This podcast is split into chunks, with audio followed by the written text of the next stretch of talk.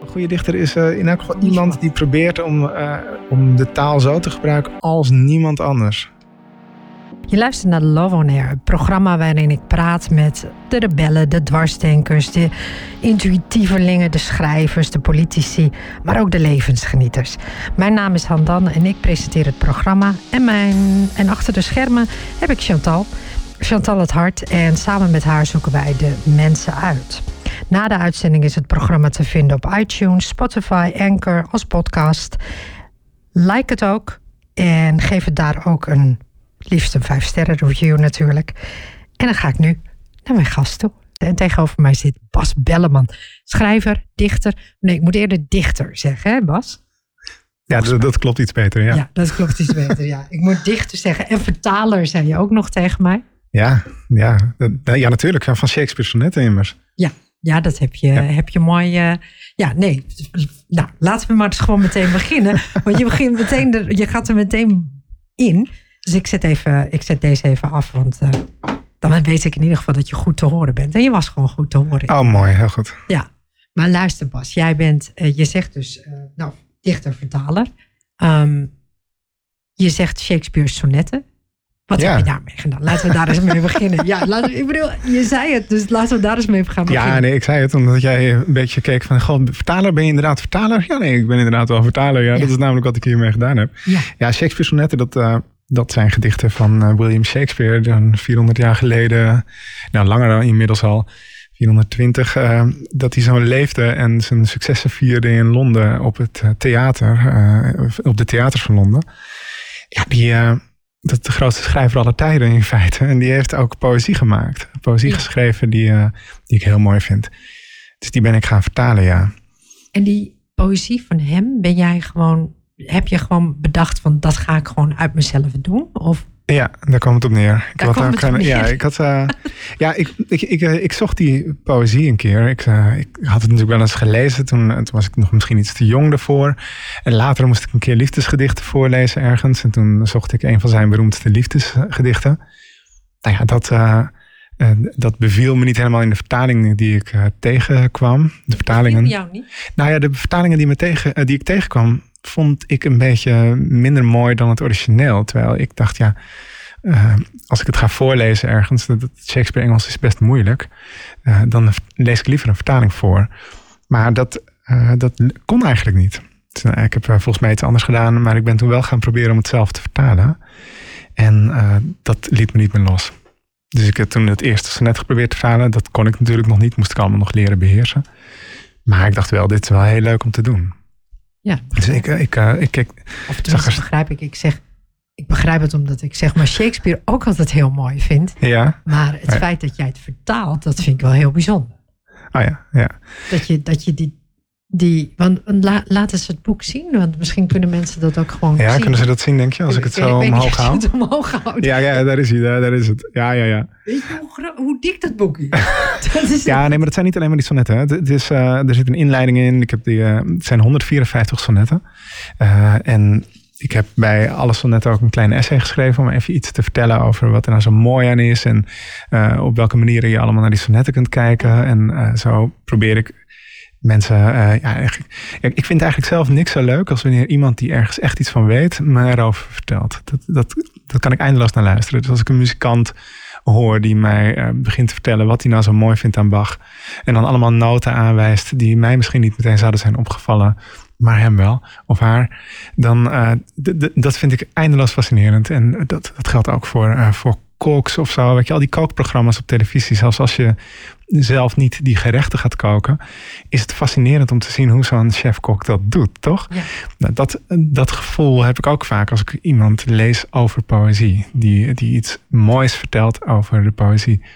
Ik had ooit een boek van Gerrit Komrij in de kast staan. Dat heette In Liefde Bloeiende. Waar hij een aantal gedichten, een stuk of... nou, wat zou dat zijn, 80 of zo... ook in 1,5 bladzijde of zo behandelde. En ik vond dat zo mooi. Ik vond dat zo... en leuk om te lezen dat wat hij vertelde over die poëzie... die ik toch zelf ook voor mijn ogen zag... toch iets toevoegde aan die poëzie. Dus dat wat ik daar las... mooier werd dankzij zijn woorden. Ja. Terwijl het natuurlijk te danken is aan de dichter uiteindelijk. Maar aan hem dat ik dat kon zien. Hoe die het uitlegt. Ja. Ja. Dat ik, kijk, de dichter is, die dichters waren prachtig. Die waren geniaal. Maar hij kon mij dat laten zien. Dat vond ik, dat vond ik fantastisch. Dus ik had altijd al het gevoel, dat wil ik eigenlijk ook. Ja, nou ja, ik vond dat zo mooi. Dat toen de gelegenheid zich aandiende via Shakespeare's sonnetten, ik dat inderdaad ook ben gaan doen, ja. Mm-hmm. Het zou wel mooi zijn als je straks daar een stukje uit ja, natuurlijk. Lezen. Hoeft dat niet meteen, want ik ben zelf ook nog wel benieuwd naar hoe jij, waar je eigenlijk vandaan komt. Want je bent Haarlemmer, toch? Ik ben opgegroeid in Egmond. Je bent opgegroeid in Egmond? Ja, daar, tot mijn 18e. Toen ben ik gaan studeren in Maastricht. 4 jaar. Mm-hmm. Ging naar Amsterdam. Wat studeerde je dan? Cultuurwetenschappen. Ja. Okay. Ik ging naar Amsterdam. Daar ging ik bij Filosofie Magazine werken. Eerst als stagiaire, toen een half jaar als redacteur. Ik viel voor iemand in. Ik werd freelance journalist en zo. En ik bleef me met de poëzie bezighouden. Dus ik ging ook je gewoon met poëzie bezig? Ja, gewoon vanaf pakweg mijn 16e of zo. Dat ik begon. Nou ja, toen vond ik het heel mooi. Ja. Toen begon ik het te schrijven. En een keer mee te doen aan dichtwedstrijden en zo. Maar nu, dit programma heet natuurlijk Love on Air. Heb je dan ook, als je verliefd werd, dat je meisjes dan gedichten stuurde? Ja, tuurlijk. Sturen. Dat heb ik wel eens gedaan inderdaad. Maar dat waren dan niet mijn beste gedichten, kan ik je toch vertellen. Ja. Waarom? Nou ja, omdat het dan in een opbelling ging. En dan kijk, als je poëzie, daar hebben we vaak het idee van dat het in een vlaag van inspiratie gebeurt. Hè? Dat je een soort ingeving krijgt en het opschrijft. En dat het dan heel mooi klinkt. En terwijl het eigenlijk best hard werken is. Dus het lijkt meer op beeldhouden eigenlijk. Dus je kunt wel een goed idee hebben en inspiratie hebben om het te doen. Maar daarna moet je het dus wel uit de stenen bevrijden, dat standbeeld. En dat is met poëzie ook wel zo. Dus je kunt wel een idee hebben of een gevoel hebben waar het ongeveer naartoe moet. Maar daarna moet je het nog uit de taal zien te halen. En dat gaat gewoon wat minder goed als je het nu af wil hebben, omdat je het morgen aan iemand wil sturen. Dus ik heb wel vrij snel doorgekregen dat ik dat maar niet meer moest doen. Ja. Maar vond de ontvanger het wel leuk of niet? Vond zij het dan, dat had zij zo. Even denken hoor. Dat vind ik wel bijzonder. Want ik ben dan wel benieuwd. Dat weet ik eigenlijk niet meer. Dit gaat toch echt over, weet je, als het over de liefde gaat, dan lijkt me dat wel een heel erg mooi gebaar, zeg maar. Ik weet het echt niet meer. Nee, ik heb dat geloof ik. Even kijken. Ik zit te denken of ik nog een keer kan herinneren. Ik heb het 1 keer gedaan. Ja. Ik zit te kijken of ik dat nog een keer heb gedaan. Volgens mij heb ik het de andere keren gewoon maar voor me gehouden. En was dat dan bijna inzien wel verstandig. Gebaseerd op die ene keer. Oh ja. En die vond het geloof ik wel leuk. Maar ik weet niet of ik die daarna nog veel heb gezien. Volgens mij niet. Nee, het was gewoon meer dat, weet je wat het is? Het is gewoon een kunstvorm. En een kunstvorm, daar moet je toch wel voor werken. Om hem te beheersen. En het is er niet altijd meteen. Ik kan me wel voorstellen dat als je, de improvisatiekunst hebt, dat het dan ter plekke er moet zijn. Maar dan nog moet je daar natuurlijk hard voor oefenen. Dus als je iets zomaar uit het niets begint te schrijven en denkt, dit is goed. Maar je moet het hele thema nog ontdekken. Je moet nog erachter zien te komen wat je nou eigenlijk wil zeggen en tegen wie nou eigenlijk en waarom dan. Ja, al die dingen die Shakespeare me uiteindelijk heeft geleerd. Ja inderdaad. Ja. Ja, ik dacht ook net van, als je een tekening zou maken bijvoorbeeld, dan is die ook niet in een dag af. Weet je? Dat is ook natuurlijk ook een... Nee, nou, kijk, er zijn natuurlijk mensen die dat wel kunnen, maar die hebben dan eigenlijk al 300.000 eerdere tekeningen gemaakt en dan zijn ze in staat om in 1 keer een goede tekening te maken. Maar dat was ik zeker niet op dat moment. Ja. Dus nou ja. Maar is dat dan de manier is gedichten de manier hoe jij je gevoel uitdrukt? Zo zal het wel begonnen zijn, denk ik. Ja, zo zal het maar het is uiteindelijk kijk, je gevoel uitdrukken, dan lijkt het net alsof je een bepaald gevoel hebt en dan zegt er is maar 1 manier waarop ik dat kan zeggen en dat is op rijm of zo. Dat is natuurlijk niet waar. Alleen poëzie doet iets anders. Het is net als bij een goed schilderij. Een goed schilderij is niet alleen maar een plaatje van degene die daar toevallig model staat. Het is ook een duiding van degene die daar staat. Dus als je bij Rembrandt of zo, Rembrandt maakt dan van die portretten. En je hebt nog steeds na al die eeuwen het gevoel dat je precies weet wie dat zijn. En je ziet ze en je hebt het idee dat de een anders is dan de ander. Je hoort wie de blaaskaak is en je weet wie de intelligentste is. En je weet voor wie je een beetje op moet passen. Dat kun je allemaal meteen zien in die schilderijen. Nou, dat is met poëzie ook een beetje zo. Je moet, als je iets schrijft, proberen iets te doen waardoor het niet alledaags is. Maar je het idee hebt dat je verder komt dan je anders zou komen. En dat kan te maken hebben met iets zeggen wat een ander niet durft te zeggen. Maar het kan ook te maken hebben met iets begrijpen wat een ander niet begrijpt. En dat is niet per se een expressie, maar een begrip of ook gewoon een blik die een ander niet heeft. Dus dat, als het goed is, probeer je dat te doen. Dat is net zo'n kunstenaar eigenlijk. Dus je voelt je ook eigenlijk meer kunstenaar? Ja, als dichter dan. Ja. Voel me meer verwant met de kunstenaars. Ja, dus het is een heel creatief proces. Dus het is een kunstzinnig creatief proces.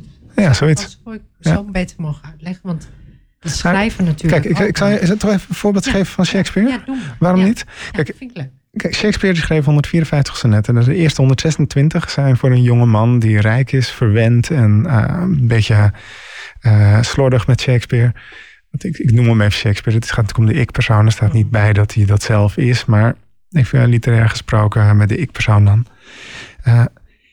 En dat zijn er 126. Ze zijn op rijm. Shakespeare haalt allemaal vormgrapjes uit in die sonnetten. Er zitten allemaal kleine dubbelzinnigheden in. Je kunt die sonnetten op 3-4 manieren bekijken.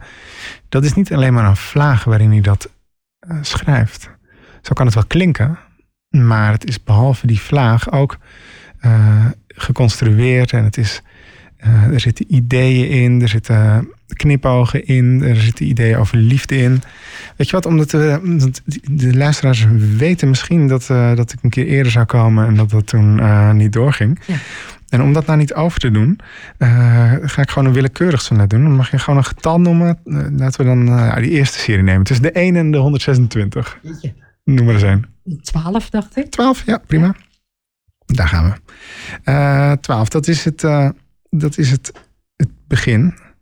Waar hij in het begin probeert hij de jonge man over te halen. Dan heeft hij eigenlijk nog niet toegegeven dat hij zelf verliefd is op de jonge man. En dan probeert hij hem over te halen om een kind te verwekken. Zodat zijn schoonheid behouden blijft. Dat doet hij in ongeveer de eerste 17 sonetten. Nou, dat alleen al, hè? Hij zegt dan tegen hem... Ja, hij zegt dus tegen die jonge man... jij bent zo mooi... Jij zou een kind moeten verwekken, want straks word je oud, dan vergaat je schoonheid. En dat zou echt zonde zijn als die verloren gaat. Dat is hoe het begint. Wat al een wonderlijke opzet is om een reeks van liefdesgedichten mee te beginnen. Dat alleen al laat zien dat hij een soort keuze maakt. Dat hij op deze manier aan die sonnetten begint. Nou, 12, dat gebruikt hij overigens de klok in. Dat vind ik ook grappig. Dus het getal 12, het sonnet 12... Dan kiest hij ervoor om de klok te gebruiken. Dat verwijst naar die 12. Er zijn 12 uren in een klok. Oké, dus hij heeft het niet over midnight. Or... Nee, dus hij... Maar dat is wel een van de voorbeelden die ik bedoel... met dat het niet zomaar een gevoelsuitstorting is. Hij heeft ook bedacht, dit is het 12e sonnet. Dan wil ik er een klok in. Ja. Snap je? Ja, dat snap je. Ja, dus ja. Hij heeft er echt goed over. Hij denkt er dan over na, ja. Dat is wat je zegt, ja. En dan schrijft hij hier het volgende. Als ik de klokslag tel die tijd verraadt... en gruwel nacht fel daglicht zie omhullen. Als ik viooltjes zie, wel haast te laat... en wit verzilverd in de zwartste krullen. Als ik de bomen zie, zo kaal geslagen... die ooit de kudde voor de zon verstopte... en zomers groen in schoven zie, gedragen in houten kisten, met ruwe witte stoppels. Dan had ik graag voor jou een list verzonnen, voor jij in tijdsverspilling weg moet vloeien. Maar al het zoets en moois geeft zich gewonnen, en sterft zo snel als het iets nieuws ziet groeien. En niets voorziet ons tegen de zeis van de tijd, behalve een telg die hem tart wanneer hij snijdt. Als het goed is, hoor je het vloeien. Je denkt toch van, hé, wat staat hier nou precies? Je zou het eigenlijk nog een keer willen lezen, denk ik. Het is best wel moeilijk, zeg maar, om het meteen te snappen. Ja, dat begrijp ik. Ja. En het wonder van Shakespeare is dat je, tenminste bij mij, dat ik dan toch denk, hé, wat staat hier nou precies? Het klinkt heel soepel, maar moet ik het nog een keer lezen. Precies. En dan begin je steeds meer te zien. Bijvoorbeeld dat en wit verzilverd in de zwartste krullen. Ja, wat betekent dat dan? Nou ja, dat is onder andere als hij ziet hier dus de dingen vergaan. Dus hij hoort de klok slaan die de tijd verraadt. Dus hij hoort dat het later en later wordt. En hij ziet de gruwelnacht die het daglicht omhult. Oftewel, de dood nadert. Weet je? Je wordt ouder en de stralende persoonlijkheid wordt omhuld door de nacht. Ja. Als ik viooltjes zie, wel haast te laat. Weet je? Die bloemen beginnen al te verslappen. Ja. En dan een wit verzilverd in de zwartste krullen. Dan zie je dus de zwarte haren wit worden. Bijna als een soort verzilvering van het vermogen dat ze hadden. Nou, dat soort beelden zitten er bij hem in. En het klinkt allemaal heel natuurlijk. En als je erop in gaat zoomen, denk je, maar wat staat er nou eigenlijk precies? En ja, dat vond ik heel bijzonder. Want dat moest ik ook in het Engels, in het Shakespeare-Engels uitzoeken. Ja, 400 jaar Engels. En dat dus vertalen. 400 jaar oud Engels. Ja, en dan vertalen in het Nederlands. In de woorden die hij, zeg maar, de woorden hoe hij het bedoelde. Ja, dan, voor zover ik dat kan natuurlijk. Kijk, uiteindelijk is het een andere taal, is het Engels. En als ik dan dubbelzinnigheden bij Shakespeare zie, dan moet ik proberen om die dubbelzinnigheden in het Nederlands te vangen. Dat zijn niet altijd precies dezelfde dubbelzinnigheden. Dat kan soms niet helemaal. Maar op het moment dat ik het gevoel heb, ja, ik snap dit gedicht, dan kon ik altijd wel een oplossing vinden waar het allemaal in gebeurde. Ja. Je kijkt een beetje alsof er een lied aankomt. Is dat zo? Nee. Oh. Ik zit ondertussen, kijk ik namelijk op Facebook. Want ik ben aan het volgen wat er daar wordt gezegd. Op de socials. Ik probeer, zeg maar, want dat is wat we met Chantal hadden afgesproken. Die achter de schermen met mij meedoet. En die had net iets gepost. Dus ik ben ondertussen nog aan het kijken en denk van, het is ook nog even nieuw voor mij om zeg maar de socials erbij te nemen. Normaal ben ik helemaal gefixeerd op. Ja, je zag wat afgeleid uit opeens. Ja, maar vroeg ze dan iets? Wat was het idee? Ik kom daar zo op. Want ze heeft ons in ieder geval live neergezet. Dus iedereen kan ons gewoon via Facebook nu volgen. Wow. Dus we zijn helemaal online en live. Dus dat vind ik dan nog wel weer heel grappig. Dus dat doet ze in ieder geval supergoed. Maar goed, ik vind het toch nog wel heel bijzonder dat jij die gedichten hebt genomen. En hoe lang ben je er eigenlijk mee bezig geweest? Ruim 10 jaar. Ruim 10 jaar? Ja. Ja, volgens mij zelfs 11. Maar ik heb natuurlijk ook gewoon andere dingen tussendoor gedaan hoor. Je kunt niet fulltime daarmee bezig zijn. Ik ben in mijn dagelijks leven journalist, dus dan, daar leef ik van. En ik had een deel al eerder uitgegeven. Dus Sonnetten voor de Donkere Dame. Dat zijn de laatste 28 sonnetten. Die gaan over een ander personage. Mm-hmm. En weet je, dat was een aparte reeks. Dat waren er 28. Ik dacht, oké, dat kan ik overzien. Dit is wel moeilijk, maar dat zijn er dan 28. Dat kan ik hebben, dacht ik. Niet weten dat ik daar ook al best lang mee bezig zou zijn. Daar heb ik toen een jaar of 3 over gedaan of zo.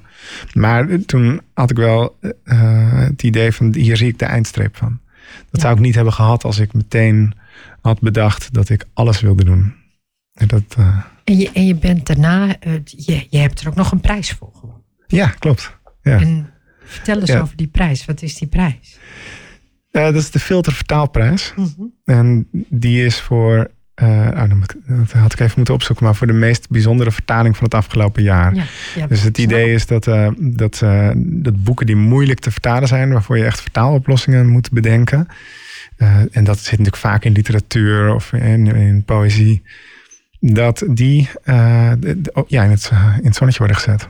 Ja, dat hebben ze volgens mij heel goed gedaan. Dank je. Ja, ik ben er heel blij mee over. Want het is wel echt. Ik heb mijn redacteur toen ook nog gevraagd. Jullie sturen het toch wel in voor die prijs en zo. En dat deden ze. En toen was ik was al heel blij dat ik genomineerd was. Ja. Dat ik hem won, vond ik. Dat overtrof mijn verwachtingen. Dat snap ik ook. En als je Als je zou zeggen van Shakespeare's gedichten, wat zou je het... Want je vertelde al dat het... hoe moeilijk hij... moeilijk hij schrijft. Nee, hoe lang hij nadenkt over zijn... over alle onderwerpen. Hè? Uh-huh. En wat zou jij... Wat vond jij zelf het mooiste? Of vond je alles gewoon mooi? Welk sonnet bedoel je? Ja. Ik hou inderdaad wel af van alle sonetten uiteindelijk. Ja. Uiteindelijk wel van alle sonetten, ja?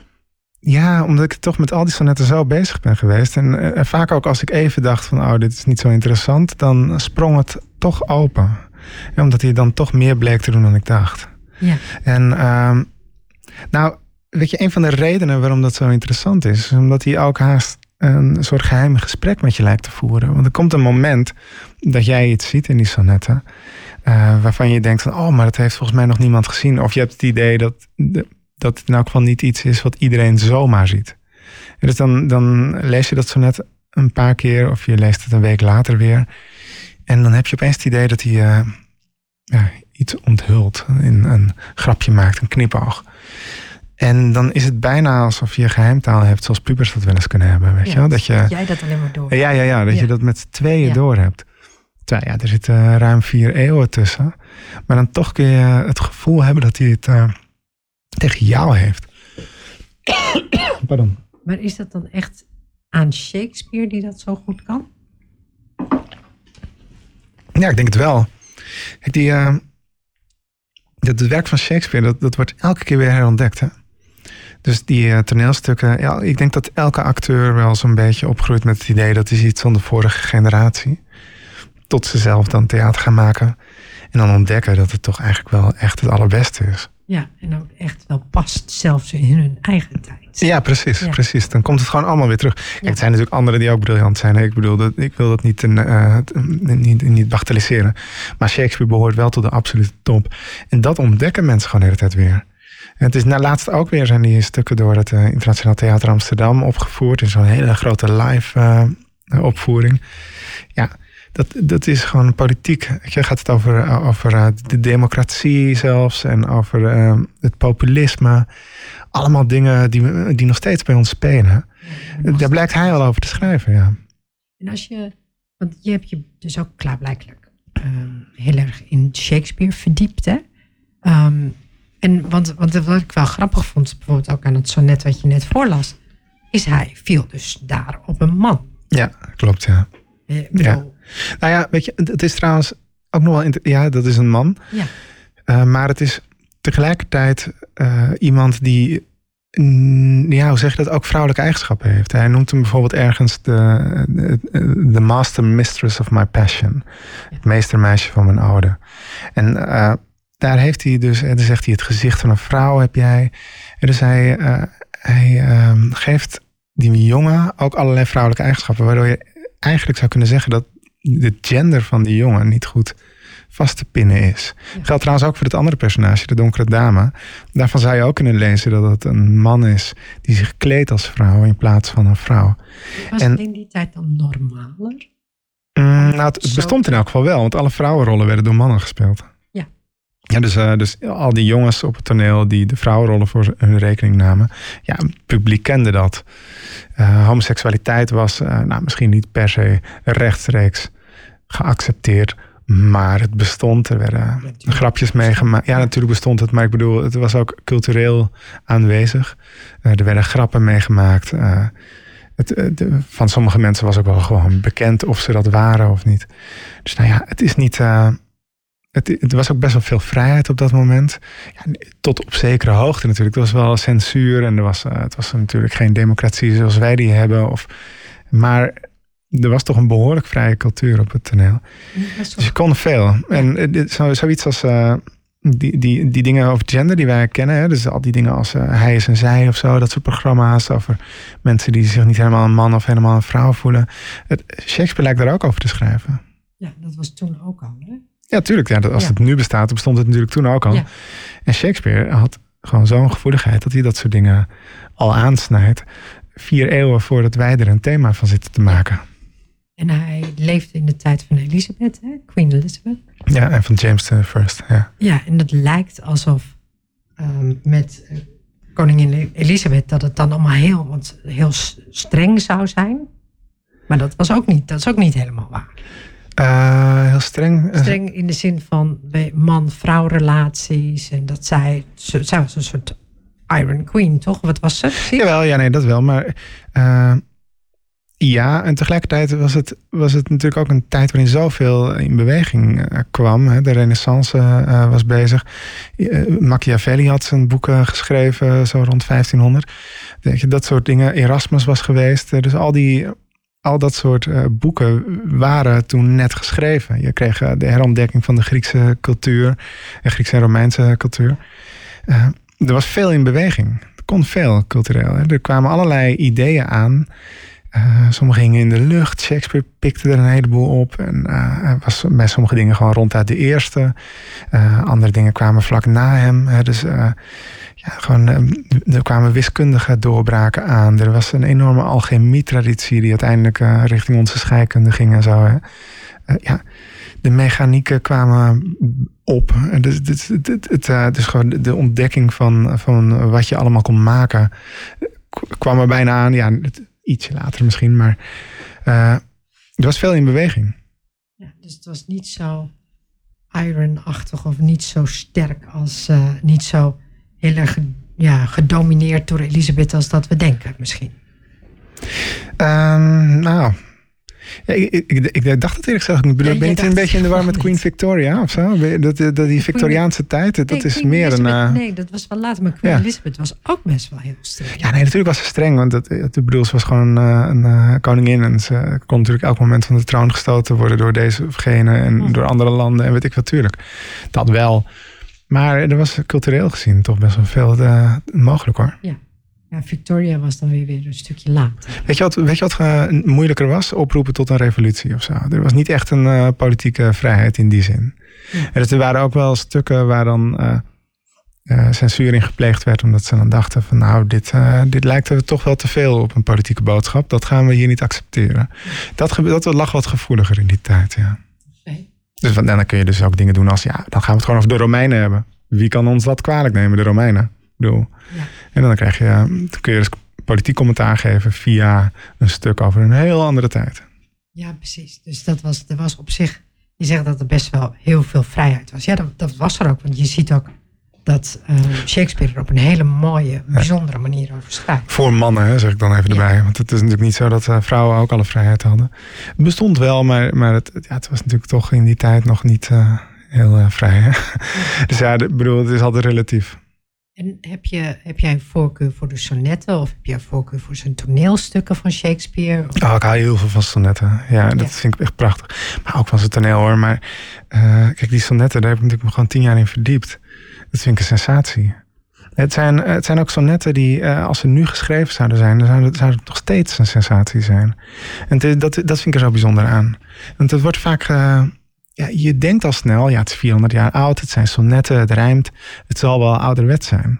Maar hij doet allerlei dingen al die dichters na hem pas ontdekten. Dus die hele traditie van experimentele poëzie in de 20e eeuw. Hè, dus al die technieken die toen ontdekt werden, ook met lettertypes of met dubbelzinnige zinnen die bijvoorbeeld halverwege van betekenis veranderen.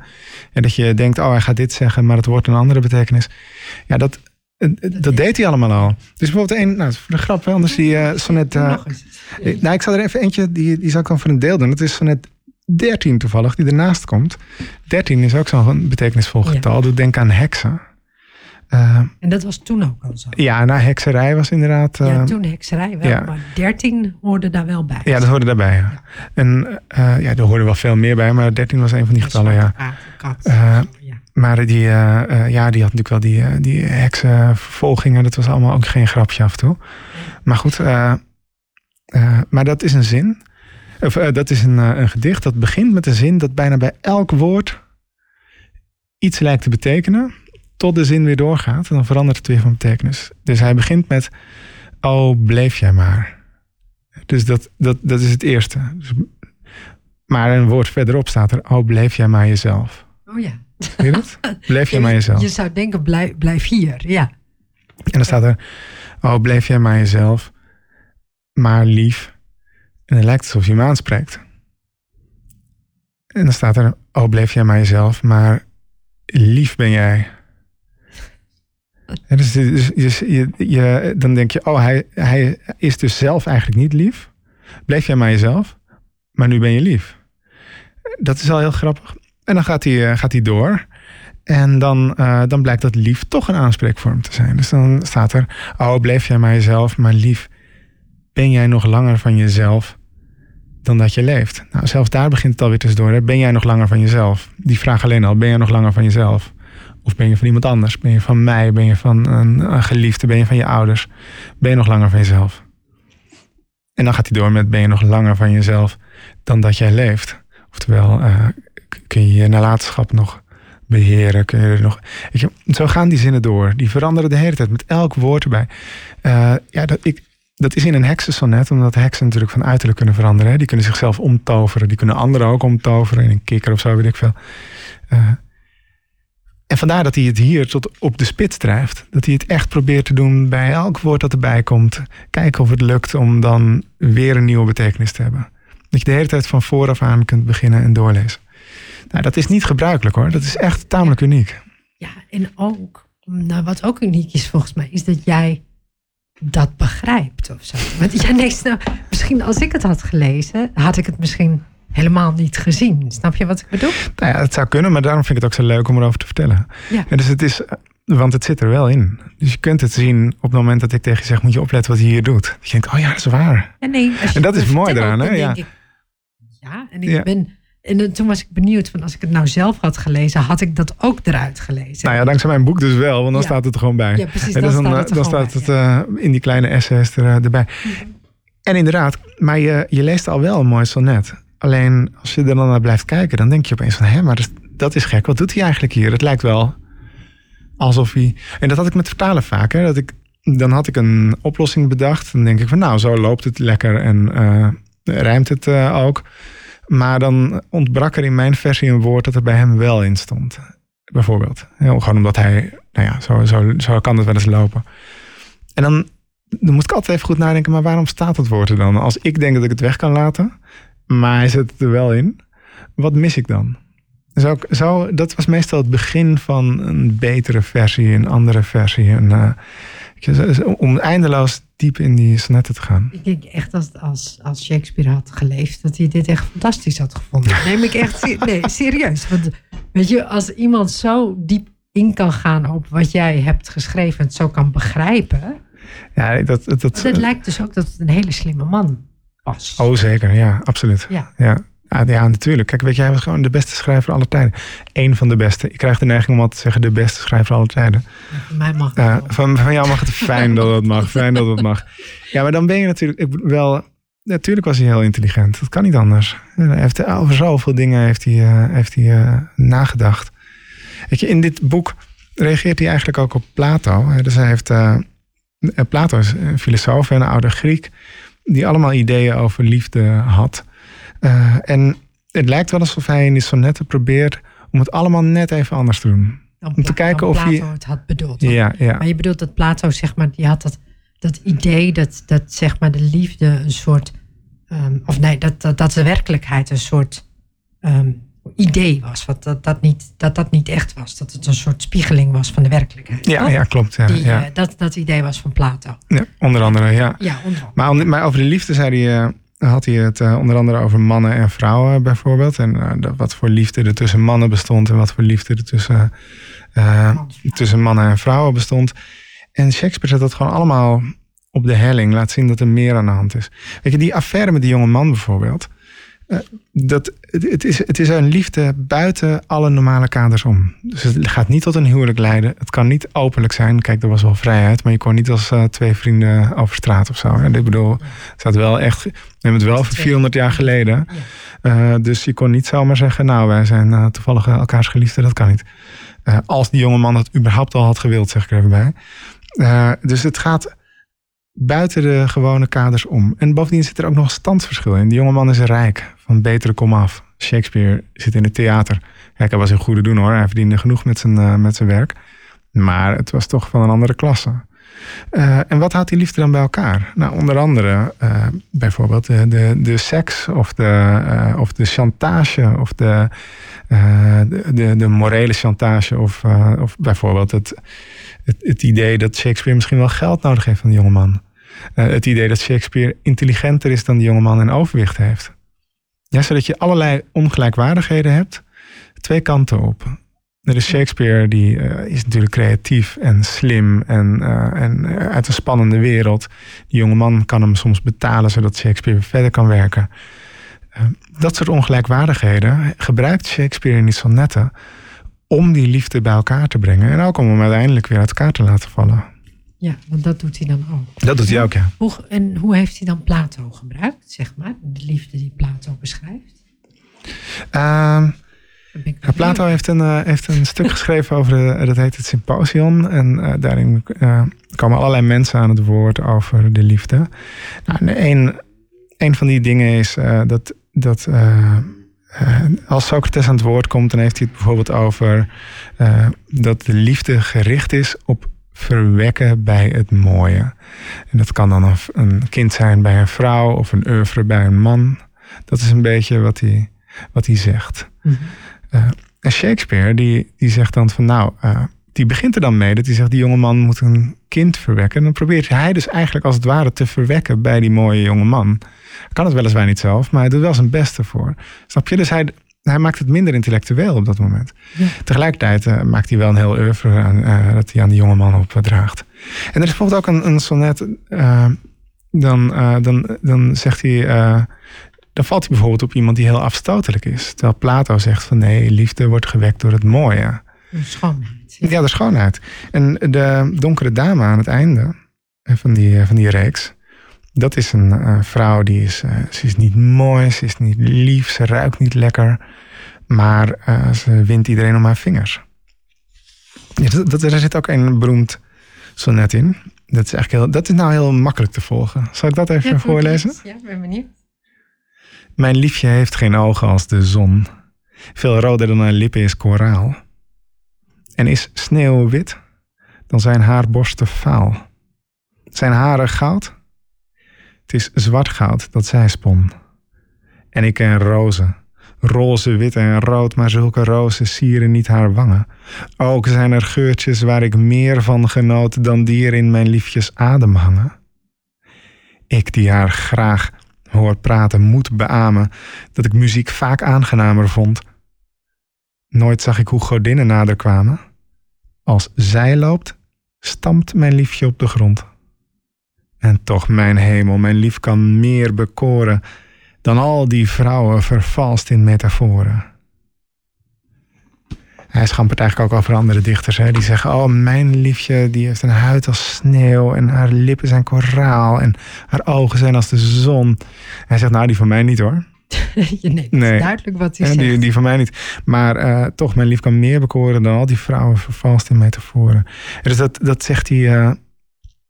Op allerlei plekken laat hij weten dat ze niet mooi is. Niet, maar dat hij toch enorm van haar houdt. Sterker nog, er komt dan ook een moment dat zij ook nog eens die vriend van hem verleidt. Dat is ook heel grappig.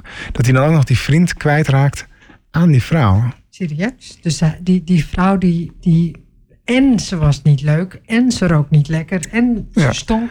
En toch was ze kennelijk ongelooflijk verleidelijk. Ja. Maar dat is dus typisch iets wat hij doet. Je zou denken, dat is bijna het tegendeel van wat Plato heeft gezegd. Alsof je het op de spits drijft. Zeg van, oh ja, denk jij dat het zo in elkaar zit, Plato? Zal ik je eens wat laten zien? Ja. Ten eerste bestaat er al bijna niet zoiets als echte mannen en echte vrouwen in deze poëzie. Is dat al onduidelijk. Maar dan heb je ook nog dat iemand tomeloos verliefd wordt op iemand die eigenlijk heel afstotelijk zou moeten zijn. Ja. En dat soort dingen doet hij. Ja, en dat is tamelijk wel bewust. Ja, en daarnaast ook dat hij andere schrijvers of andere dichters eigenlijk ook zegt van, klopt ook niet wat jullie zeggen. Nee, of in elk geval, ik doe iets anders dan jullie. Ja. Jullie doen met z'n allen hetzelfde, ik doe iets heel anders. Ja, weet je, dat gewoon. Nee, dus, dat lekker. Was ook wel heel rebels of zo. Ja, zeker, ja. Ja, dat is ook wel. Ja, dus hij zegt ook ergens, nu geef ik het toe, hij is van jou. En ik ben het onderpand van al jouw grillen. Weet je, dan geeft hij dus toe van oké, ik ben hem kwijt. En alles wat je doet, probeer ik wel goed te maken of zo. Hè? Dat, ik ben Alsof ze altijd op hem terug kan vallen. Als onderpand. Nou ja, dat soort dingen. Het is heel complex. Het is heel rechtstreeks. Je hebt toch het gevoel dat je het meteen voelt. Je weet niet precies wat hij bedoelt. Dat is ook spannend eraan. Ja, ik hou er heel veel van, ja. Ik begrijp ook wel dat het heel soort van intrinsic is of zo. Dat er gebeurt van alles alleen al in één sonnet. Dus ja. Dat begrijp ik heel goed, ja. Ja. Dat ook heel erg intrigeert. En vooral als je er 10 jaar mee bezig bent. Ja, natuurlijk. Dus ja. Moet je gewoon helemaal kennen. Dat begrijp ik ook, ja. Maar want je hebt nog wel meer geschreven dan dit, hè? Bedoel, ja. je hebt ook iets over sprookjes gedaan. Ja, dat klopt. Ja. Dat was nog tussendoor, ja. Ik heb, dus ik had eerst... In die 10 jaar heb je dat daar tussen. Ja, dat heb ik ook nog... Ja, dus ik heb wel... kijk, ik had eerst die laatste reeks gedaan. Maar je kunt het niet allemaal achter elkaar doen. Dat is te veel. Dus ik deed wel andere dingen tussendoor. Ik ging onder andere... Ik kreeg kinderen. Dus ik had kinderen die ik sprookjes ging vertellen en voorlezen. En telkens had ik het gevoel dat ik die sprookjes net iets leuker wilde vertellen dan ze daar stonden. En ik had ook het idee dat er altijd net iets meer te vertellen viel dan ik zag. Nou, eigenlijk weer hetzelfde gevoel. Dus ik dacht, dan ga ik het zelf proberen. En toen ben ik dat gaan doen, ja. Ja. Dat is weer een heel ander boek, ja. Ik heb het wel meegenomen natuurlijk. Dus daar houdt hij ook zo op. Ja, kijk hoor, zien de mensen het hier? Ja, zie je wel, ja. De drift van Sneeuwwitje. Ja, de drift van Sneeuwwitje. Ja. Ja. Zo wilde jij het ook zo noemen? Wat was dat? Ja. Nou, heb je dat nog onthouden? Nee, dat had voor mij altijd gewoon ook De Sprookjes mogen heten. Ja. Maar dat vond mijn toenmalige uitgever niet goed. Waarom had hij de drift van Sneeuwwitje willen noemen? Nou, hij vond gewoon dat het op de een of andere manier iets intrigerends moest hebben. Terwijl het mij eigenlijk gewoon om de sprookjes ging. Ja. Dus voor mij had het ook gewoon zo maar geheten. Maar ja, nee, dat is... Wat ik in die sprookjes heb gedaan is dat ik de oorspronkelijke sprookjes heb genomen. En ben gaan kijken wat er gebeurt als je die serieus neemt als literatuur. Dus als je ze nou serieus neemt alsof het Shakespeare is. Alsof je wil weten wat daar nou staat. Wat ze nou eigenlijk vertellen en wat hun betekenissen zijn. Dan krijg je hele andere verhalen. Dat vind ik ook wel bijzonder. Het is niet... ik heb mezelf ook altijd wel afgevraagd van wat is nou precies wat we van die sprookjes meekrijgen. Mm. Weet je, ik had altijd zoiets van waarom moet een vrouw altijd met een prins, weet je wel, moeten we allemaal wachten op het prins op het witte paard of zo. Ik begreep dat hele concept sowieso al niet zo, maar dat komt wel elke keer weer terug in die sprookjes, zoals tenminste dat idee had ik. Ja, voor een deel wel, ja. Maar elke prinses is wel weer haar eigen karakter. Ze zijn wel inderdaad allemaal anders. Allemaal anders, ja. Ja, en ik had... Weet je, over sprookjes, daar wordt vaak wat denigrerend over gedaan. In die zin dat ze worden beschouwd als volksverhalen, wat natuurlijk ook wel zijn. Maar daarmee zijn het nog geen verhalen van ongeletterde, lompe mensen. En dus het zijn nog steeds briljante verhalen. En die verhalen worden ook wel geclassificeerd. Dan is het bijna alsof je een bioloog bent van de verhalen. Dus dan is een hele index. Een Arne Thompson-index heet die, geloof ik. Er zit nog een U in de ATU-index. Maar ik weet even niet meer waar de U voor staat. En dan zeggen ze... dit is een verhaal over een prinses die wegloopt of zo. Nou, dat is dan een bepaalde klassificatie. En ze komt een beer tegen, is dan de een. Ze komt een wolf tegen, is een ander. Weet je, dat soort dingen. Dan heb je dus hele onderverdelingen alsof je een plant determineert. Maar het sprookje. Ja, en dat kun je eigenlijk alleen maar doen op het moment dat je de verteller niet serieus neemt. Op het moment dat je denkt dat het zomaar ontstaan is. Zo schrijven ze er ook vaak over dan, hè, als dat soort mensen. Maar dat zeg jij dus niet. Nee. Omdat... Nou, wel dat die sprookjes zijn doorverteld, maar wel dat...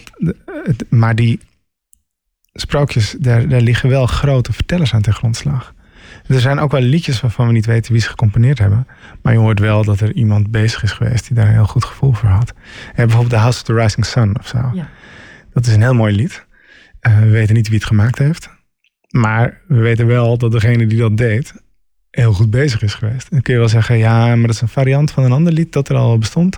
Ja, dat zal wel. Iedereen bouwt natuurlijk op elkaar voort. Er zijn wel elementen van sprookjes waarop je terug kunt vallen als je vertelt. Maar, nou ja, ik, Ik zal een eentje vertellen die ik... Welke heb jij dan gebruikt? Gebruik je dan Grim? Gebruik je dan... Nou, wat is dat? Grim en Perrault onder andere. En Andersen, ja. Ja, dus die, je gaat wel Grim, Perrault... Maar je neemt elke keer een andere schrijver? Of elke keer... soms combineer ik het ook wel. Het ligt eraan wat ik de meest overtuigende versie vind. Maar zal ik je een voorbeeld geven van het Sneeuwwitje? Gewoon om even te vertellen. Sneeuwwitje is een meisje dat opgroeit. En haar moeder is overleden. De koning hertrouwt. En hertrouwt met een vrouw die kennelijk in staat is de koning te verleiden. De stiefmoeder. De heks in feite. En die wil de mooiste van het land zijn. Dus die zegt dat ook de hele tijd. Hè? Spiegeltje, spiegeltje. Ja, in mijn versie staat er in mijn hand. Wie is de mooiste van het land? Ja, nee, ik vond de hand mooier dan de wand. Ja, spiegeltje, ja. Spiegeltje aan de wand is het meestal. Ja, ik vond spiegeltje, spiegeltje in mijn hand. Dat vond ik mooier. Maar waar het me om gaat is... Na een tijdje antwoordt die spiegel dat Sneeuwwitje mooier is. En want die is een natuurlijke schoonheid. Is een jong meisje. Ze bloeit op. Ze is prachtig. En zij wordt daar wanhopig van. Zij wil de mooiste zijn. En wat er dan gebeurt is dat ze Sneeuwwitje probeert kapot te maken. Althans de schoonheid stuk te maken. Eerst met die jager die haar eigenlijk moet verkrachten natuurlijk. Maar dat doet hij niet. En als zij helemaal gevlucht is naar die dwergen. Dan zijn er 3 manieren waarop die stiefmoeder probeert om Sneeuwwitje te doden. Het zijn hele betekenisvolle manieren. Dus eerst komt ze aan en geeft ze een giftige kam. Dus dan trekt Sneeuwwitje haar haren zo strak naar achteren met die kam. Of de stiefmoeder dat geloof ik. Het zit zo strak naar achteren dat ze dood neervalt. Dan komen die dwergen en die trekken die kam eruit. Zodat het haar weer een beetje normaal en natuurlijk zit. En komt ze weer bij. Ja. Daarna komt ze met een corset. Dat ze dan zo strak aantrekt. Dat ze geen adem meer krijgt. En als de dwergen terugkomen, dan knippen ze dat door. Dan kan ze weer ademen. Daarna, ten derde, komt ze met de appel van de verleiding. En die is giftig. En dan laat ze nog zien, zegt ze, ben je bang voor het gift? Nou kijk, als ik erin hap, gebeurt er helemaal niks. En dan neemt ze ook een hap van diezelfde appel. En dan valt Sneeuwwitje stil, dood neer. Die betekenis bedoel je dan, zeg maar... Kijk, de appel van verleiding, oké, van via Adam en Eva. Nou, kijk, het is heel betekenisvol, omdat het er dus om gaat dat die stiefmoeder bang is het te verliezen in schoonheid van dat jonge meisje. En die kan maar op 1 manier van haar winnen, namelijk door haar op haar terrein te krijgen. Namelijk het terrein van de verleiding en de make-up en de toverkunst en de corsetten. En het, dat is hoe ze probeert Sneeuwwitje eronder te krijgen. Pas als zij weer zichzelf is, gaat het goed. Weet je, in de versie van Walt Disney wordt ze wakker gekust.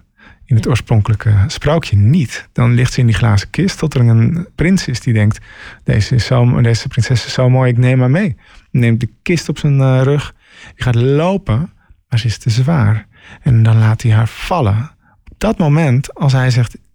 ik laat je vallen, dan komt ze tot inkeer. Dan spuugt ze die appel uit en dan is ze er weer. Weet je hoe die stiefmoeder dan vervolgens wordt geëxecuteerd? Aan het einde van het sprookje. Nee, zeg. Op dat huwelijk. Die kwam niet bij Disney. Kwam niet. Jawel, dan rijdt ze in een ravijn of zo. Dan wordt ze opgejaagd, geloof ik, en rijdt ze in een ravijn. Dan rijdt ze van een ravijn af, ja. Maar in het sprookje niet. Wat er dan gebeurt, is dat ze gaan trouwen, Sneeuwwitje en de prins. En stiefmoeder komt op dat huwelijk. En dan hangen er koperen schoenen in het vuur. En moet de stiefmoeder op die gloeiende schoenen dansen tot ze sterft. Dat is toch betekenisvol? Ja. Het is het idee dat je eerst probeert te verleiden. En de koning verleidt eigenlijk met al je kunsten. Daarna probeert Sneeuwwitje die kunst aan te leren. Zodat jij tenminste de beste kunt zijn daarin. En om aan het einde te dansen tot je sterft. Ja. Dat is toch heel betekenisvol? Ja. Nou, dat soort patronen zitten in al die sprookjes. Ja, ik snap wat je bedoelt, ja. Er is nogal wat ophef geweest over sprookjes. De laatste tijd, hè? Met de MeToo-beweging. Hoe denk jij daar nou over? Hoe ik over die sprookjes denk? Ja, nee, ik kan is het niet... Is het MeToo-erig, zeg maar? Kun ja, een beetje wel, ja. Nou, je hebt er bij Doorn en Roosje zit dat er vooral. Hè? Want dat wakker kussen... Ja, we hadden het net over dat het bij Sneeuwwitje eigenlijk niet gebeurt. Daar gebeurt iets anders. Ja. Maar wat is dat voor...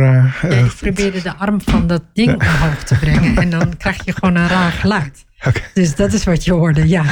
Maar wat ik zeg, ja, nee, bij Door een Roosje heb je inderdaad... Door een Roosje heeft dat als moraal, ja. Heeft wel een wat dubieus moraal. Ik heb dat in mijn versies wel zo gelaten. Want ja, ik kan het ook niet helpen dat dat... Dus jij hebt Door een Roosje... dat die, zeg maar, dat MeToo-moment heb je daar gelaten. Want jij vindt ook wel dat er... Want in het eerste begin dacht ik van... waar hebben ze het nou over MeToo en sprookjes? Dan dacht ik, ja. Nou, weet je, Door een Roosje, dat is het begin van Door een Roosje.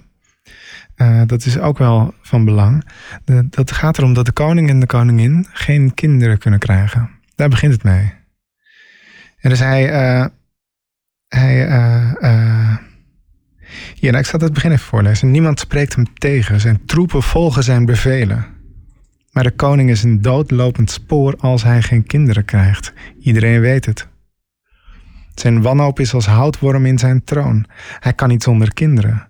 Zijn wijsheid blijft steriel. Zijn rechtvaardigheid kan zich niet ontvouwen.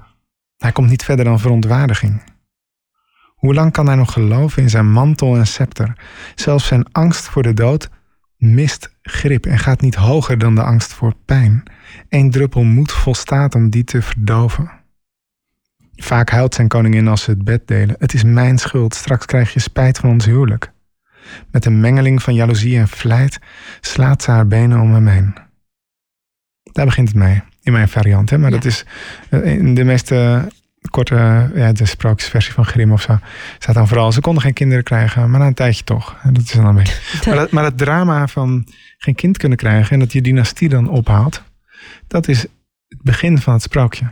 Ja, en dat is ook en de vraag is dus uiteindelijk, wat gebeurt dan met Door een Roosje? En dus al die feeën komen langs, hè? Die haar iets moois moeten wensen. En de een wenst haar intelligentie en de ander wenst haar voorspoed, allerlei dingen. Maar geen vruchtbaarheid. En de koning zit daarop te wachten. En dat komt niet. Ja. En wat er dan wel komt, is dat er eentje zegt, ze zal te vroeg sterven. En die 13e niet uitgenodigde vee, die zegt, ze zal sterven. Dan is er nog eentje die dat dan ombuigt en zegt, nou oké, sterven niet. Maar ze valt in slaap. En dus ze wordt eigenlijk een ijskoning. Ze heeft geen interesse in mannen of dat soort dingen. Ze heeft een doornhaag om zich heen. Komen geen mannen doorheen. Dat is dus eigenlijk de angst. Dat is het drama van die vader. Die natuurlijk bang is dat zijn dochter het eindpunt van zijn familielijn is. Ja. Uiteindelijk heb je dus zo'n meisje dat ja, niet op anderen gericht is. Een doornen om zich heen heeft. En hoe kom je daar doorheen? De oplossing van het sprookje is om je er toch doorheen te slaan. Dus ja, dat kun je zeggen, ja, mensen moeten niet moeilijk doen erover. Uiteindelijk vind ik dat ook, omdat het nou eenmaal de kunst zelf is, de literatuur zelf. Maar ik kan me wel voorstellen dat sommige mensen dat toch een beetje curieus vinden. Dus in mijn versie eindigt het zo. Daar ligt de prinses, verstrikt in dromen. Ik kwam van ver dwars door de rozen. Ik heb de doornen weerstaan en ze slaapt door me heen. Oh, die lome borsten, schaamteloos verspild. Alsof geen man haar iets kan schelen. Ze weet niet wat haar lichaam voorspelt. Zelfs haar adem slaapt. Geen ja, geen nee. Daagt ze me uit als een veld met ongerepte sneeuw? Kille prinses, maak me niet boos. Slaperig meisje, wekt niet mijn woede. Moet ik soms mijn eigen lichaam verspillen? Wat zeggen je lippen? Met het geweld van een kus breekt hij haar slaap. Ze opent haar ogen. Eerst verdrietig, dan verbaasd. Alles en iedereen in haar kasteel ontwaakt. Dat is mijn variant. Maar wel met dat geweld erin. Want ja, dat zit er wel in. Het is wel een meisje dat gewoon slaapt. Maar die zich met een zwaard een weg naartoe baant. En die zonder iets te vragen kust. Dat is een... Dat is... Maar hoe had hij er anders wakker moeten maken? Nou, had natuurlijk gewoon kunnen vragen of ze even wakker wilde worden. Ja. Nee, het is een seksuele daad. Het is een seksuele daad. Het is een, dus in dat sprookje heb je inderdaad de betekenis van... heb je nou zo'n meisje dat helemaal niet geïnteresseerd lijkt in mannen... dan moet je er maar gewoon even doorheen. Dan zal ze wel bijkomen. Dat zit in het sprookje. Ja, nee, ja, zo kun je het wel uitleggen. Ja, dat klopt. Nou, dat is verder... Ik bedoel, wat je daar ook van denkt, het is natuurlijk een oud sprookje. En dus de moraal van die sprookjes hoeft niet altijd onze moraal te zijn. Maar het zit er wel in, ja.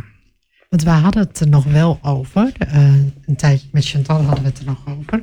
Van wat is nu... weet je, dat als zoiets gebeurt, hoe ongewenst is het dan? Is het dan heel erg ongewenst of niet? Weet je, dus dat was ook wel een vraag. Ja. Ja, dat weten we eigenlijk niet. Hè? Nee. Dus dat... Nee. dat... Dus daar, maar ja, het... In elk geval in deze tijd is het niet per se een vuistregel die je aan jongens mee zou willen geven, toch? Nee, je wilt dat helemaal niet geven. Nee, ja, toch? Ja, dat is een beetje. Ja, maar dat is toch een beetje hoe je ernaar kunt kijken. Ja. Dan kun je het vergeven, denk ik, omdat het een oud verhaal is. En dan is het nog steeds een heel mooi verhaal. Dus dan kun je zeggen van, nou, oké, het is een prachtig verhaal, ook al heeft het een dubieuze moraal. En hoe zit dat nou met die veeën? Dus je had 12 veeën. En dan waren het er toch 13. En 12 staat dat ook van die 12 maanden, 12 uren. Waar staat dat zou kunnen. Hè? Ja, dus, ja. We hadden het net over Shakespeare, 12 uren. Maar is dat hier dan ook zo? Of? Het zou kunnen, ja. Ik moet eerlijk zeggen dat ik dat niet zeker wist. Er zijn inderdaad 13 veeën waarvan er eentje niet wordt uitgenodigd. De 13e. Het is wel het ongeluksgetal. 13 is ook het heksengetal. Dus ja, het kan natuurlijk staan voor allerlei problemen. Maar dat wist ik op dat moment niet helemaal zeker nog. Nee. Ja, dus dat heb je dan nog. Ik heb het gewoon inderdaad 12 veeën, 13 veeën. Ja. Ik heb me vooral geconcentreerd op dit drama van die koning die kinderloos blijft. En, dat drama is ook wel bijzonder. En ook dat kasteel, weet je, waar die prins ook niet doorheen komt. En waar hij zich doorheen moet slaan. En dat alles weer ontwaakt. Dat vind ik dan ook nog wel weer mooi. Ja, hè? Ja. En dus dat hele kasteel is haar lichaam geworden eigenlijk. Ja, precies. Dat is, klopt. Dus dat is ook wel... Maar dat alleen al, hè? Dat is echt vrij bijzondere poëzie. Het is helemaal niet... Het is helemaal niet vanzelfsprekend dat je dat een beetje aan elkaar doorvertelt. En dat dan toevallig de ene verteller en de andere verteller dat dan zomaar goed doen. Nee, daar heeft echt iemand iets briljants gemaakt. Ja. En dat is daarover nagedacht. Ja. En dat wordt dan doorverteld en dat is verder... prima, maar het is niet vanzelfsprekend dat het zo mooi is. Je moet trouwens, vaak zitten er dezelfde elementen in sprookjes. En dat leidt ertoe dat mensen dan denken, oh kijk, je hebt de wolf of de prinses of de stiefmoeder. Terwijl ze allemaal anders zijn. En het drama van geen kinderen kunnen krijgen zit ook in het begin van Rapunzel bijvoorbeeld. Ja. Rapunzel is het meisje met die vlechten uit de toren. Die uit de toren. Maar zo begint het niet. Ze wordt namelijk afgestaan door haar ouders. Hoe wordt ze afgestaan? Nee. Nou, kijk, ze kunnen geen kinderen krijgen. Dan wordt die vrouw toch zwanger. En dan krijgt ze een enorme trek in de Rapunzelbloemen. Dat zijn een soort saladebloem, eetbare bloem. Die man voor haar gaat plukken in de tuin van de heks. En dan wordt hij na een tijdje betrapt. En dan is er maar één straf op. Namelijk het afstaan van het kind. Maar daar begint het mee. Maar het drama dat zij geen kinderen kunnen krijgen... neemt daar een andere vorm aan. Dus ik heb het... misschien ook leuk om even voor te dragen, toch? Ja, zeker. Dit is de stem van de aanstaande vader. Alles heb ik voor haar over, want ik weet niet hoe het anders moet. Al zo lang wil ze een kind, al zo lang voelt ze zich mislukt. Nu is ze eindelijk zwanger en in ons huis sluimert haar verwijt. Doe je wel genoeg voor mijn kind en mij? Straks laat ik mijn lichaam splijten. En jij? Soms denk ik dat ze mij wil onderwerpen aan een proef, soms denk ik dat ze alles meent. Ze ziet Rapunzelbloemen groeien. Niets liever wil ze eten. Haar verlangen knaagt aan haar leven. Ze ziet steeds bleker. Ze zweert dat ze zal sterven zonder Rapunzel. Rapunzel, Rapunzel. 5-puntige, paarse Rapunzel. Zoete stelen, zachter dan radijsjes. Ze bloeien achter een hoge muur waar ons huis tegenaan is gebouwd. We zien ze door een gaatje. Als het schemert klim ik over de muur. Maar het is de tuin van de heks. De heks. De lelijkste vorm van gevaar. Het vriest als je haar ziet. Ze zeggen dat ze mannen verkruimelt en vrouwen doet verwelken. En toch klim ik in het schemerduister over de hoge muur. Wat kan ik anders? Sterft mijn vrouw in het kraambed, Dan volgt mijn eenzaamheid mij als een schaduw en pest me naar mijn graf. Ik moet Rapunzel plukken. Rapunzel, Rapunzel. Vervul de verlangens, verhoor de gebeden. Dat is het begin van Rapunzel. Het idee dat die man die bloemen plukt, ondanks het overduidelijke gevaar, is een ander type drama. Dus, die vrouw kon geen kinderen krijgen. En als het dan zover is, dan moet hij haar ook alles geven. Ja, dan moet het dus goed gaan. Ja. Als het dan niet goed gaat, dan heb je straks nog een. Is enorm, het vreselijk? Ja, dan heb je een enorm probleem. Ja, ja, dat drama. Ja. En daarom doet hij alles voor haar. Haar bijna zonder acht te slaan op de gevaren. Alsof hij bijna wil bewijzen dat hij natuurlijk alles voor haar over heeft. En bovendien stel je voor dat het wel misgaat. En zij heeft geen Rapunzel gegeten. En hij had dat eigenlijk moeten plukken voor haar. Ja. Een vreselijke gedachte. Dit is dus een ander type drama, snap je? Dat zit aan het begin van het sprookje van Rapunzel. Ja, het is een totaal ander drama dan Doornroosje. Ja. Precies, want daar is het de koning die de dynastie wil voortzetten. Ja. En hier is het eigenlijk een gewone man en een gewone vrouw die geen kinderen kunnen krijgen. En dan gebeurt het eindelijk. En dan hoop je ook. Je bidt dat alles goed gaat en je doet er alles aan. En je hoopt maar dat. Weet je kent dat ook wel, hè, van mensen die de gekste bijgeloofdingen hebben. Die dan denken, ja, je moet elke dag dit drinken. Dan is het beter voor je. Ja. Nou ja, dat zit daarin. Ja, het is op zich wel grappig. In Turkije zeggen ze altijd, een zwangere vrouw mag je niks ontzeggen. Dus als zij iets wil, moet je het altijd halen, geven. Ja. Weet je, het maakt niet uit wat ze wil, maar zij krijgt. Precies, nou, dat gevoel zit in dat sprookje. Dat zit daar ook in. Ja. Maar Rapunzel raken ze dan toch kwijt? En ze raken er toch kwijt, ja. Uiteindelijk wel. Ja. Ja, en ook omdat die man dan moet kiezen tussen de dood of zijn dochter. Maar ja, dat is eigenlijk weer een ander deel van het drama. Dat die dochter heeft hij gewoon nog niet. Ja, die is of het eerste kind, dat is er gewoon nog niet. En ze krijgen dan een dochter.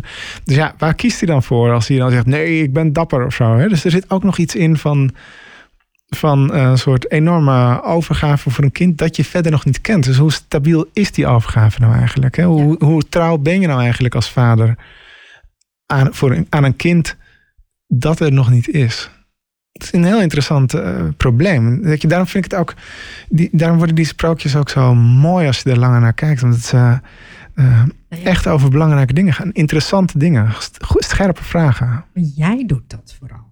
Dat is, ik doe dat dan inderdaad. Ja, dat deed maar ik heb wel het idee. Met de sonnetten, en dat deed je ook met jij kijkt naar het verhaal achter dat verhaal. Ja, zo. Maar ik heb wel het idee verhaal. Dat klopt. Maar ik heb wel het idee dat ik iets naar boven haal van de sprookjesverteller. Ja, zeker.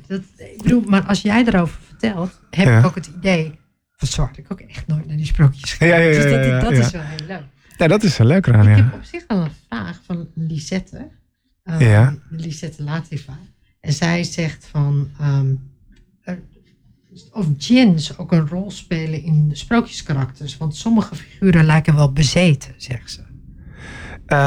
Want dat heb je natuurlijk ook met Rapunzel. Dan komt dat enge mannetje komt dan toch, of niet? Dat is niet een Rapunzel, dat is een repelsteeltje. Dat is een repelsteeltje, ja, sorry. Dat was een repelsteeltje. Ja, Rapunzel, dan had je dat niet. Nee, dat klopt. Maar dan heeft ze ook dat haar naar buiten. En dan komt er de prins naar binnen, ja. Of het met djinns. Kijk, djinn is natuurlijk de Oosterse traditie, hè? Dus die sprookjes die ik gedaan heb, zijn meer de Europese sprookjes. Het is uit van Grim, Duits, Frans sprookjes, een beetje Engels. Maar bezeten karakters? Bezeten karakters, ja. Je hebt natuurlijk wel inderdaad die wat enge karakters, zoals repelsteeltje van je afvraagt. Een gnome eigenlijk. Ja, dat lijkt inderdaad op een djinn, ja. Ja. Je hebt natuurlijk de gelaaste kat. Hè, dat als een soort dierlijke, bijna bovennatuurlijk slim wezentje rondloopt in het sprookje. Maar ik moet zeggen, het blijft wel behoorlijk aards, toch? Dus die bijvoorbeeld repelsteeltje. Wat daar dat is ook een interessant sprookje. Daar heb je een molenaar die opschept over zijn dochter. Die dochter is zo geweldig, die kan goud spinnen van stro. Als de koning dat hoort, denkt hij, nou, laten we dat dan maar bewijzen. Ja, precies. Als dat niet gelukt, dan gooit hij er weg. En dan moet ze dood of weet ik veel. Maar als het wel lukt, wil hij met haar trouwen. Maar goed, ze kan dat natuurlijk niet. Ze kan het helemaal niet. Ze zit daar in die kelder met een spinnenwiel en stro. Dan komt de repelsteeltje binnen. En die vraagt dan, ja, ik wil het best voor je doen, maar wat heb je dan voor mij? Dat gebeurt 3 keer, hè? De eerste keer geeft ze hem haar ketting. De tweede keer geeft ze hem haar ring. De derde keer heeft ze niets meer en dan belooft ze hem haar eerste kind. Maar als je dat zo hoort, is dat ook alsof ze zich verlooft met een ketting. Alsof ze trouwt met een ring. En alsof ze het huwelijk consumeert met het eerste kind. Ja.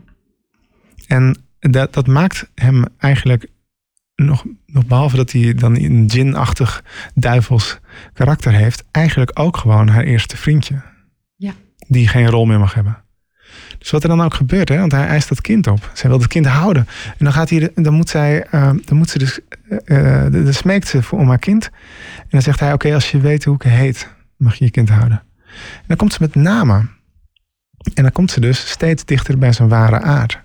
Eerst noemt ze allemaal gewone namen. En als ik het voordraag, dan noem ik ook altijd namen van mensen die in het publiek zitten. Dan zeg ik, heet je soms Bas, heet je soms Han Dan? Weet je, dat vinden mensen altijd heel grappig, dat je hun eigen naam noemt. Ja, dat maakt ze, dat brengt ze in hun precies, in verhaal. Ja, of Lativa, of weet ik veel. Ja. Dan noem je de naam en dan voelen mensen zich meteen aangesproken. En dat is heel grappig gedaan. Maar de eerste ronde, dus al die namen is hij niet. Dan komt ze met allerlei andere namen, dat zijn koosnamen. Ben je soms mijn schapenboutje? Ben je soms mijn dropje? Ben je mijn poepje, mijn scheetje? Weet je, al dat soort dingen. Allemaal grappige namen. Ja. En dus mensen worden daar giegelig van. Dat zijn allemaal koosnaampjes. En dan weet ze dus niet meer wat hij is. Tot er dus iemand komt en die zegt, ja, nee, ik heb een dwerg zien dansen rond een vuur. En die zingt, niemand weet dat ik Repelsteeltje heet. Een repelsteeltje was ook een bloemetje. Het is eigenlijk trouwens hetzelfde bloemetje als het Rapunzelbloemetje. Ja. Ja. En dan snapt ze eindelijk dat hij niks voorstelt. En dan zegt ze dus tegen hem, heet jij repelsteeltje? En ze weet het. En hij voelt zich betrapt. Hij is een bloemetje in het veld. Ze kan hem plukken en weggooien. Dat is het moment dat ze hem heeft. Dat ze weet, ik kan mijn vinger op je leggen. En dus dat soort verhaallijnen zijn ietsje anders dan in bijvoorbeeld de Sprookjes van 1001 Nacht, hè, waar het veel meer gaat over er zit een djinn in een kruik opgesloten en die komt eruit en die kan je dan je wensen vervullen of juist niet, of doden. Een djinn kan je eerder misschien zoals de heks bij ons wel eens dingen doet. Maar een djinn is dan... is niet altijd slecht. Nee, is niet altijd slecht. Ja, klopt. Het is niet altijd slecht. En ook, maar ik vind... de verhalen. Ik vind het trouwens een leuke vraag. Het is leuk omdat het iets vraagt naar de traditie van sprookjes in het Midden-Oosten en de sprookjes hier, of die op de een of andere manier overlappen. En dat is gek genoeg maar deels zo. De sprookjes van 1001 Nacht hebben een heel andere toon en een andere vorm dan die van de Jij zegt dus eigenlijk dat ze helemaal niet zo erg op elkaar lijken. Ja, deels. Het zijn natuurlijk wel gewoon vertellingen. Dus er is altijd wel iemand een ander te slim af of zo. Hè? Of, ja, dat wel. Dat soort dingen heb je natuurlijk wel. Ja, maar dan in 1001 Nacht gaat het veel meer over rovers en over weet ik veel... ook wat zinnelijker, hè? Over vreemd gaan en wraak nemen. Ja, en over dat klopt, ja. Ja, maar het kan natuurlijk ook wel zijn omdat ze haar eigen huid moest redden toen ze de verhalen vertelde. Ja, nee, de Scheherazade bedoel je. Ja, dat klopt. Maar er zit ook veel verhalen in van een koningin die het dan stiekem met een slaaf doet of zo. En dan de koning die daar woest om wordt. En weet je, dat soort verhalen zitten daar meer in dan in die Grimm sprookjes. Ja, daar zitten ze niet zoveel. Maar als ik dan nog meer vragen zou willen. Tuurlijk. Over, want dat is ook wel een mooie, Vrouw Holle. Vrouw Holle, prachtig, ja. Dat is ook wel een heel bijzonder verhaal, hè? Dus hoe... Wie stelt de vraag? Is dat, dit is Chantal die de vraag stelt. Zij stelt eigenlijk de vraag van waarom hing die boom vol met appels? En waarom moet dat geschud worden? Weet je, waarom valt dat... Waar appels vallen toch gewoon normaal van de boom af? Ja. Dit is bij Vrouw Holle... Vond ik ook een heel mooi sprookje trouwens. Ja, dat is heel mooi. Vrouw Holle, daar gaat om 2 zussen. Hè? En de een is lief en helpt in het huishouden en zo. En de ander is volgens de klassieke versie een lui kreng, zeg maar. Ik heb daar een iets andere variant van gemaakt. Dat eigenlijk wel met die twee zussen natuurlijk, maar met een iets andere achtergrond. Dus dit is even mijn begin van Vrouw Holle, mag dat? Ja. Dat is vooral de moeder die dingen zegt. Die zegt dan: ruim de tafel af. Broodkruimels klitten in de boter en daar kan je zus niet tegen. Wat help je traag vandaag? Ze heeft al eens een week niet gegeten. Wil je soms dat ze weer niets eet? Maak de keuken schoon. Vanmorgen moest ik een uur lang je zus kalmeren toen je had gevraagd of zij de keuken wilde doen. Denk toch eens na, je zus, je magere zus. Heb je haar trui gescheurd? Je maakt ook alles kapot. Weg jij, ga wol spinnen. Dat verschil. Ja, ken je dat?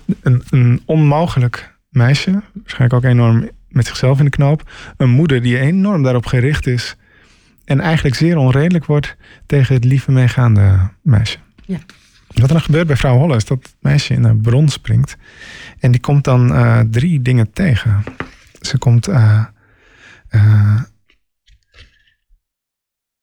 een oven tegen. En ze komt die boom tegen.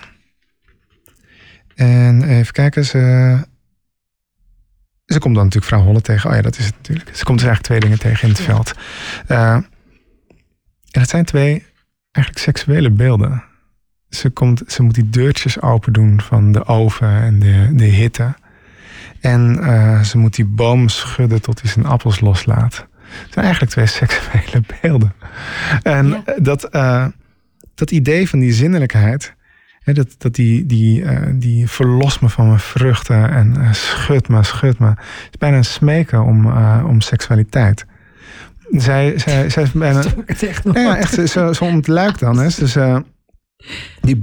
dat brood ook. Dat bevrijdt me, geeft me rust. Ik blaker van de vlammen. Ik kan niet langer. Haal me eruit. En dat roept dat brood, tenminste in mijn versie. Ja. En bij die appels ook. Die appels die barsten in een schil. Ik kan niet meer, zegt die boom. Hè. Dus die begint te schudden. Dat is een enorme opluchting dan voor die boom. Ja. Ja. Dat heeft iets seksueels. Ja. En dat meisje... Ik ga daar eigenlijk met een zeker gemak mee om. En dus het idee dat je eigenlijk vrij makkelijk in je seksualiteit terechtkomt, zit in dat sprookje. Die zus daarentegen moet daar natuurlijk niets van hebben. Die andere zus, ja, want zij komt natuurlijk terug en blijkt opgebloeid. En ze komt door die poort en er zit een soort goud om haar heen. Ja. En die moeder die zegt dan ook van, ja, hoe... In mijn versie zegt die moeder: meid, wat ben je mooi, je lijkt wel overgoten door de zon. Dat ik zo'n mooie dochter heb, waar heb ik dan die andere aan verdiend?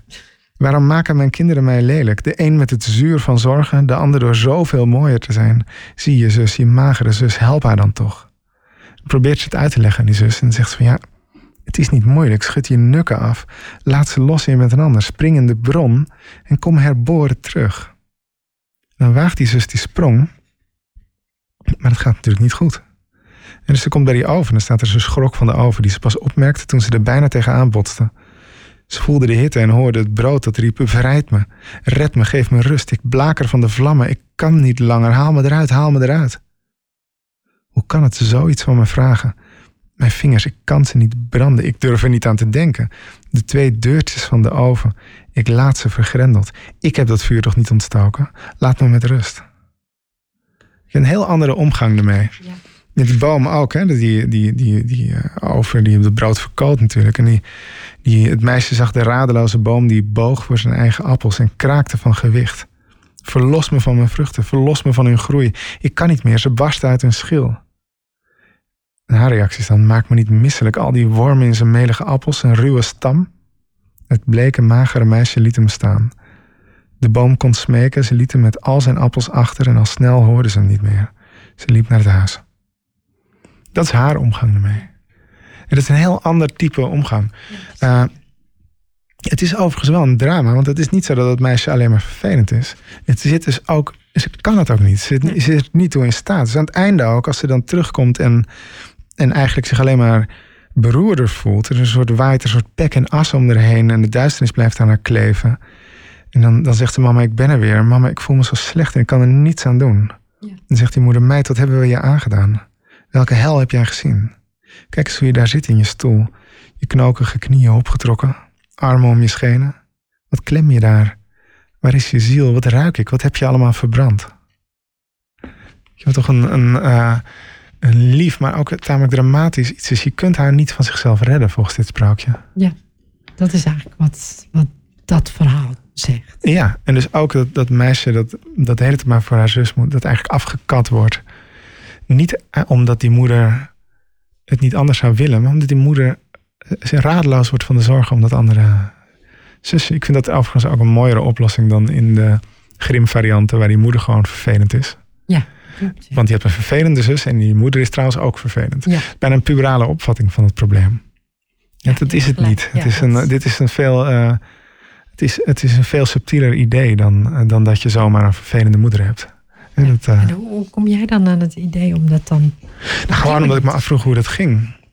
Dus ik probeerde dat sprookje opnieuw te herlezen. En ik las die oven en die bomen. En de ervaring leert wel dat die symbolen niet toevallig zijn. Dat die symbolen altijd wel ergens vandaan komen. En dit idee van die ontluikende seksualiteit, waar de een wel aan toegeeft en of in elk geval een omgang mee heeft en vrij makkelijk mee omgaat en die ander niet. Dat andere meisje is ook vlijtig bij vrouw Holle, hè? En die andere niet. Ja, die andere doet van alles. Weet je. Ja. Ja, en het wordt vaak geschreven als die andere is een lui wicht. Maar ja, het is ook iemand die gewoon het niet voor elkaar krijgt om op te staan. En die denkt, god, straks moet ik die bezem vasthouden. En weet je, iemand die ook gewoon niet in staat is tot dat soort dingen. Ja. Het gaat ook over twee naturen. Ja, en dat is eigenlijk een veel subtielere vertelling dan er vaak in de samenvatting komt. Ja. En trouwens, en ik heb het idee dat ik dat niet verzonnen heb, maar dat in dat sprookje zit. En dat het hooguit in een soort samenvatting terecht is gekomen in die normale sprookjesboeken, zoals bij Grimm. Ja, begrijp het. Nou, als je nu nog een vraag hebt. Ja, die socials, je gaat helemaal los met de socials. Je bent helemaal... we hebben nog meer mensen, maar ja. Ik heb nog een vraag. Vond ik op zich nog wel een... Die heeft Chantal ook gevraagd, maar dat ging over Roodkapje. Want dat vond ik ook wel bijzonder. Weet je, waarom heeft Roodkapje een rood jasje? Zeg maar. Ja. Waarom is dat rood? Ja, en Roodkapje was wel een lastig sprookje van, moet ik eerlijk zeggen. Maar mijn vermoeden is toch ook dat daar ben ik trouwens niet de enige in, dat ook dat natuurlijk gaat over een opgroeiend meisje en een seksueel roofdier. Ja. En dan is rood natuurlijk wel de kleur van verleiding en gevaar en opvallend. Dat is het natuurlijk wel. Ja, ik kan dat verder niet checken, maar dat lijkt me wel het idee dat je rode kleren draagt. En dan ben je natuurlijk veel opvallender dan wanneer je zwarte kleren draagt of zo. Hè? Ja, en rood is gaat ook meer over verleiding en dergelijke. Ja, toch? Ja. En ze krijgt een fles wijn mee en een stuk koek. Ja. Ja. Waarom is dat? Of is dat was dat gebruikelijk in die tijd? Of... Nou, het was natuurlijk wel iets gebruikelijker om alcohol te drinken. Maar ja, het klinkt natuurlijk wel een beetje als het feest, toch? Denk ik eigenlijk. Ja, zou je iemand die ziek is wijn... het kan wel, je hebt natuurlijk van die grog en zo. Dus het kan wel, maar het klinkt wel een beetje als iets vrolijks. Het is ook geen brood bijvoorbeeld, het is koek. Ja, het is echt... En het is wijn... Dus je hebt wel het idee dat ze naar een soort feest toe gaat, toch? Waar die wolf ook komt. Ja. En dan het verschil van waarom in de versie van Grimm bloemen. De plukt op een gegeven moment, gaat Roodkapje bloemen plukken. Want hij gaat van dat pad af. Hè? Ja. En dan in de versie van Perrault zijn het boosbessen. Ja. Waarom? Ja, dat is een goede vraag. Ja, dat is volgens mij de vrijheid van de... Van de schrijver, ja. Ja, dus dat is niet... Ja, ik vond zelf heb ik voor de bloemen gekozen, omdat ik dat... zeg je dat? Ja, bosbessen zijn misschien wat zinnelijker omdat je ze kunt eten of zo. Maar ik vond bloemen toch iets meer te maken hebben met het met bloeien en met jong zijn. En opkomen en plukken. En dat... Ja, ik had de indruk dat die symboliek iets meer bij Roodkapje past. Maar dat is alleen maar mijn idee hoor. Heeft ze een heel spervuur aan vragen? Of is, nee, ja, nee, ja. Dit gaat allemaal over Roodkapje. En dit is ook, weet je, waarom die wolf in het bed gaat liggen. En waarom de wolf uiteindelijk Roodkapje opeet. Maar is dat dan ook seksueel? Zeg ik dat ook? Kijk. Lijkt mij. Kijk, als ik, ja. Wat ik de moeilijkste vraag vind eigenlijk bij Roodkapje is waarom hij zowel het jonge meisje en de oude vrouw, hè, dus de Roodkapje en de oma, opeet. En niet bijvoorbeeld de moeder die er tussenin zit. En dus er zit iets geks in waar ik ook niet helemaal de vinger op kan leggen. Ja, oké. Maar dat weet je ook niet helemaal. Nee, het is niet zo dat ik alles maar weet hoor van die sprookjes. Maar het is wel, ik doe mijn best om ze zo goed mogelijk te vertellen. Ja. En dat... dat doe je goed hoor. Maar dank je. Ja. Ik vroeg me gewoon af. Ja, nee, dat snap ik. En dat is ook wel grappig dat hier dan ook zo naar voren komt. Ja. Dus dat is wel... Het is wel bijzonder om al die vragen te hebben hier. Ja. Vind je het ook weer goed als we heel even weer teruggaan naar Shakespeare? Want ja, daar tuurlijk. Vraagt Dick de Vos daarover. Ja, tuurlijk. Ik heb echt nog nooit... Wat leuk. Dit is echt de eerste keer dat we zo interactief zijn. Ik vind het hartstikke leuk. Ik vind het een heel goed idee. Ik vind het zelf ook heel apart. Maar wat vraagt Dick de Vos? Normaal vraag ik altijd de vragen. Ja. Nu vragen andere mensen vragen. Dus Dick vraagt van wie was de mysterieuze opdrachtgever van de sonnetten? En dan hebben ze ook nog een pagina eruit. Heeft hij een foto gemaakt van de pagina. En daar staat to.the.online.begetter. Ja, nee, ik ken het. Dat is to the only begetter of this ensuing poem. Een punt tussen. Waarom is die punt ertussen? Hoe hoort dat zo? Nou, het doet een beetje een Romeins citaat na. Oh. Dus dat is niet, dat is overigens niet Shakespeare, maar de uitgever Thomas Thorpe die dat doet. Oh, dat is Thomas. Ja, want er staat TT onder. Ja, klopt. To the online begetter of this. Ja, en in mijn vertaling, want ik heb het ook vertaald. Mag ik het oplezen voor de mensen? Ja, tuurlijk. Ja, hoor, ja. Mensen, anders weten mensen straks als ze terugluisteren niet waar we het over hebben. Ja, volgens mij, hè? To the online begetter of these in-swing sonnets. Zal ik hem anders even voorlezen? Ja, doe het maar, ja. To the only begetter. Ik dat ik het goed voorlees. Ja, ik ben een beetje bang dat jij gaat struikelen, inderdaad. Dat is wel waar. Ja. To the only begetter of these ensuing sonnets, Mr. W.H. All happiness... and that eternity promised by our ever-living poet, which is the well-wishing adventurer in setting forth. Thomas Thorpe. En in de vertaling is het dan... Het is een beetje Romeinse structuur, hè, dus het werkwoord komt een beetje aan het eind. Mm-hmm. Aan de enige verwekker van deze volgende sonnetten, de heer W.H., alle geluk, en die onsterfelijkheid beloofd door onze eeuwige dichter, wenst, het beste wensend, de uitgever en geeft uit. Ja. Dat is het idee. Ja, inderdaad, die W.H. Hè, dus hij vraagt zich dus af, de enige verwekker van die sonetten. En dan wordt die W.H. Dat is dan een soort mysterieus figuur.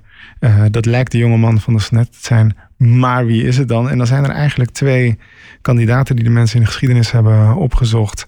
Dat zijn Henry Wriothesley, aan wie hij de eerste twee verhalende gedichten heeft opgedragen. En William Herbert, aan wie zijn nagelaten werk is opgedragen. Die zouden allebei passen. William Herbert is natuurlijk W.H. en Henry Wriothesley is H.W. Maar vooruit, een beetje wringen. Allebei hadden ze ook een gedoe met dat ze niet wilden trouwen. En dus zou het passen bij het begin van de sonnetten dat hij eindelijk eens een kind zou moeten verwekken. En wie het dan is anyone's guess eigenlijk. Als het überhaupt al een van die twee is. Dus het zou ook nog iemand anders kunnen zijn. Ja, het zou, we weten het eigenlijk niet. Het is allemaal, het is gezocht bij de sonnetten. En wat je dan eigenlijk doet, is dat je zegt, die sonnetten zijn zo mooi. Dat zijn ze ook trouwens. Maar dan zeg je, ze zijn zo mooi. Die moeten wel een basis hebben in zijn persoonlijke leven. Dat is eigenlijk wat je dan verwacht. Ja. En als je dat heel serieus neemt en zegt dit is de sleutel tot zijn leven, zoals ze in de 19e eeuw deden. Hier heeft hij zijn ziel blootgelegd. Dan willen ze dus ook weten, maar dan moeten we ook weten wie die W.H. is. Mm. En ik heb ook een keer een heel grappige theorie gelezen, namelijk dat het een drukfout is. Dat er eigenlijk W.S. zou moeten staan, William Shakespeare. Dat dacht ik dus ook. En dan staat er... W.S. Dat moet wel William Shakespeare zijn, maar... Nee, dat staat er dus niet. Er staat WH.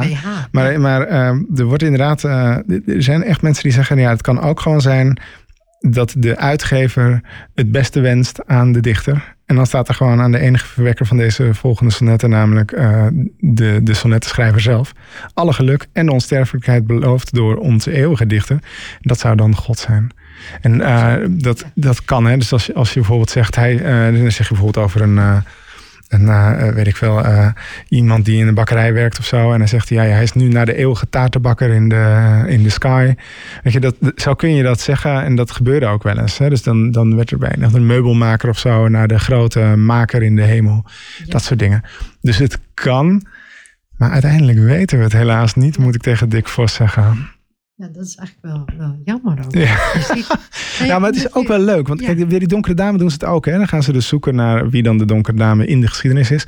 Dan komen er interessante dingen uit. Bijvoorbeeld dat er ook een zwarte prostituee was in die tijd. Misschien was zij het wel.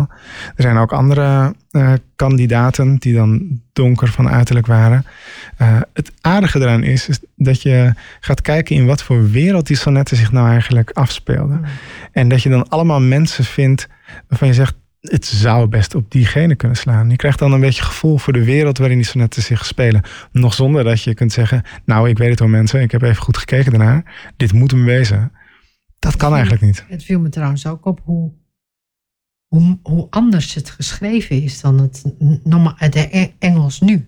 Ja, dat klopt. Totaal anders hoe ze het hebben beschreven. Ja, sommige dingen waren ook nog niet zo gefixt. Bijvoorbeeld spelling was gewoon veel flexibeler. Hij schreef zijn eigen naam ook elke keer anders. Hoe dan bedoel je dan? Dat hij William Shakespeare... Dat hij nou, bijvoorbeeld anders, met een E erachter of niet. Of met Shakespeare of dat soort dingen. Ja, dat maakte dus niet uit. Dat maakte niet zo heel veel uit. Nee. Het leek wel alsof hij het erom deed. Ja, dat snap ik ook wel. Dat hij dat gewoon... dat hij het wel grappig vond of zo. Ja, dat hij dat wel grappig vond. Dat lijkt me nu echt wel wat voor Shakespeare. Omdat het nu precies. Beetje, ja, maar woorden konden echt gewoon anders worden gespeeld. En dat kon echt op één pagina verschillen van elkaar. Dick de Vos die denkt dat TT wel totestuus betekent. Maar dat zal het niet zijn. Nee, dat geloof ik niks. Nee. Thomas Thorpe was de uitgever van het boek. Thomas Thorpe. Thomas Thorpe. Ja. Daar moet je aan denken.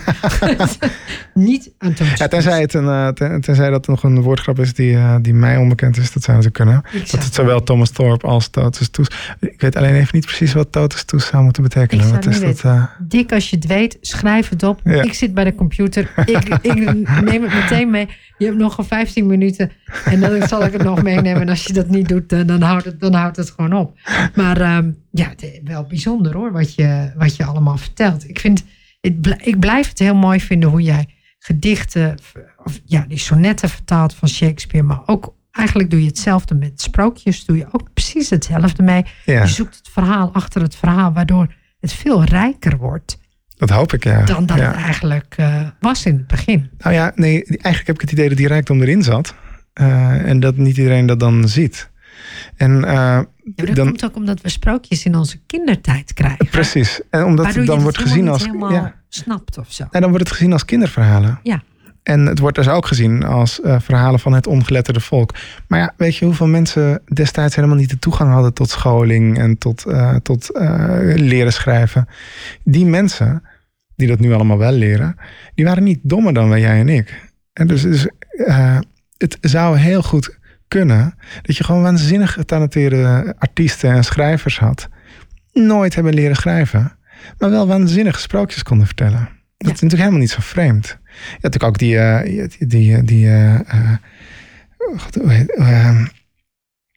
ook die gildes waarbinnen mensen dan ook gingen schrijven en zo. Ja, het bestond wel natuurlijk, hè, maar dat je zomaar toegang had tot leren schrijven, zeker in de middeleeuwen, was dat helemaal niet vanzelfsprekend. Nee, oké. Dus dat was daarmee zeg je dat verhalen en vertellingen eigenlijk veel belangrijker waren. Nou ja, er was natuurlijk een orale traditie. En sommige mensen hadden alleen maar daartoe toegang. Die leerden gewoon niet schrijven. Ja, en we doen nu alsof schrijven zo het allerbelangrijkste zeg maar is. Terwijl het toen helemaal niet zo was. En die verhalen gingen wel door. Precies, die verhalen werden gewoon verteld. Ja. Er is een troubadour die rondreisde waarvan we de naam niet meer kennen. Die wellicht gewoon de zalen plat speelde. Ja, we weten het niet, hè? Nee, dit soort dingen kun je natuurlijk ook niet weten. Wat eigenlijk wel best wel jammer is. Ja, maar je kunt je wel voorstellen dat hij dan een geweldig verhaal vertelt. Ja. En de volgende avond misschien nog een verhaal. Dat daarna andere mensen weer doorgaan vertellen aan anderen. Op basis van zijn verhaal. Misschien niet net zo goed als hij. Maar je hoort het nog wel terug. Of zij trouwens, kan ook, hè? Want vrouwen hadden natuurlijk nog veel moeilijker in die tijd. Ik bedoel, de subtiele vrouwenpersonages en de drama's waarmee die te maken krijgen. Het geweld en de jaloezie en dat soort dingen. Het kunnen natuurlijk ook vrouwen zijn die dat verteld hebben. We weten het niet. Wat dat betreft was er natuurlijk ook wel genoeg in die tijd. Wat we allemaal. En ook, wij hebben natuurlijk ook, we zien de geschiedenis ook vaak door mannen. Ogen van mannen. Zeker. Dus de mannen vertellen het ook alsof de mannen dat alleen maar zijn. Want bedoel, als ik er misschien naar had gekeken, had ik wel gedacht, misschien is dat wel een vrouw. Dat zou kunnen, ja. Ja, dat is ook wel interessant. Ik dacht het ook hoor, ik vroeg het me gewoon af. Omdat je het gewoon niet weet. Dus je kunt je van alles voorstellen. Maar ja, het kunnen ook gewoon een man en een vrouw zijn die samen rondreizen. En ja, wie dan precies degene is die het allemaal verzint. Ja. Je weet het niet. Ja, dat klopt. Als kan. Ja. Trouwens, de gebroeders Grim hadden dat ook. Hè. Die weliswaar een beetje fictief. Maar die vertellen dan over een vrouw die dan zo briljant is in het vertellen. En dan beschrijven ze eigenlijk een sprookjesverteller als vrouw. Een soort geniale vrouw die alle sprookjes elke keer weer precies hetzelfde vertelt. En dat betekent dus dat ze eigenlijk heel goed in haar hoofd heeft. En als een soort voorstellingen vertelt.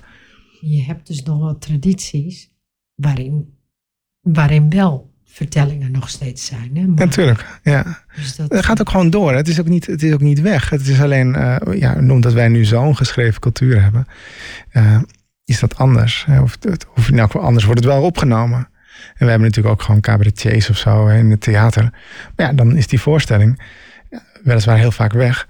En dan, als je hem hebt gezien, dan kun je een keer een grap navertellen. Minder goed dan de cabaretier, maar een bepaalde grap kan dan doorleven. Ja.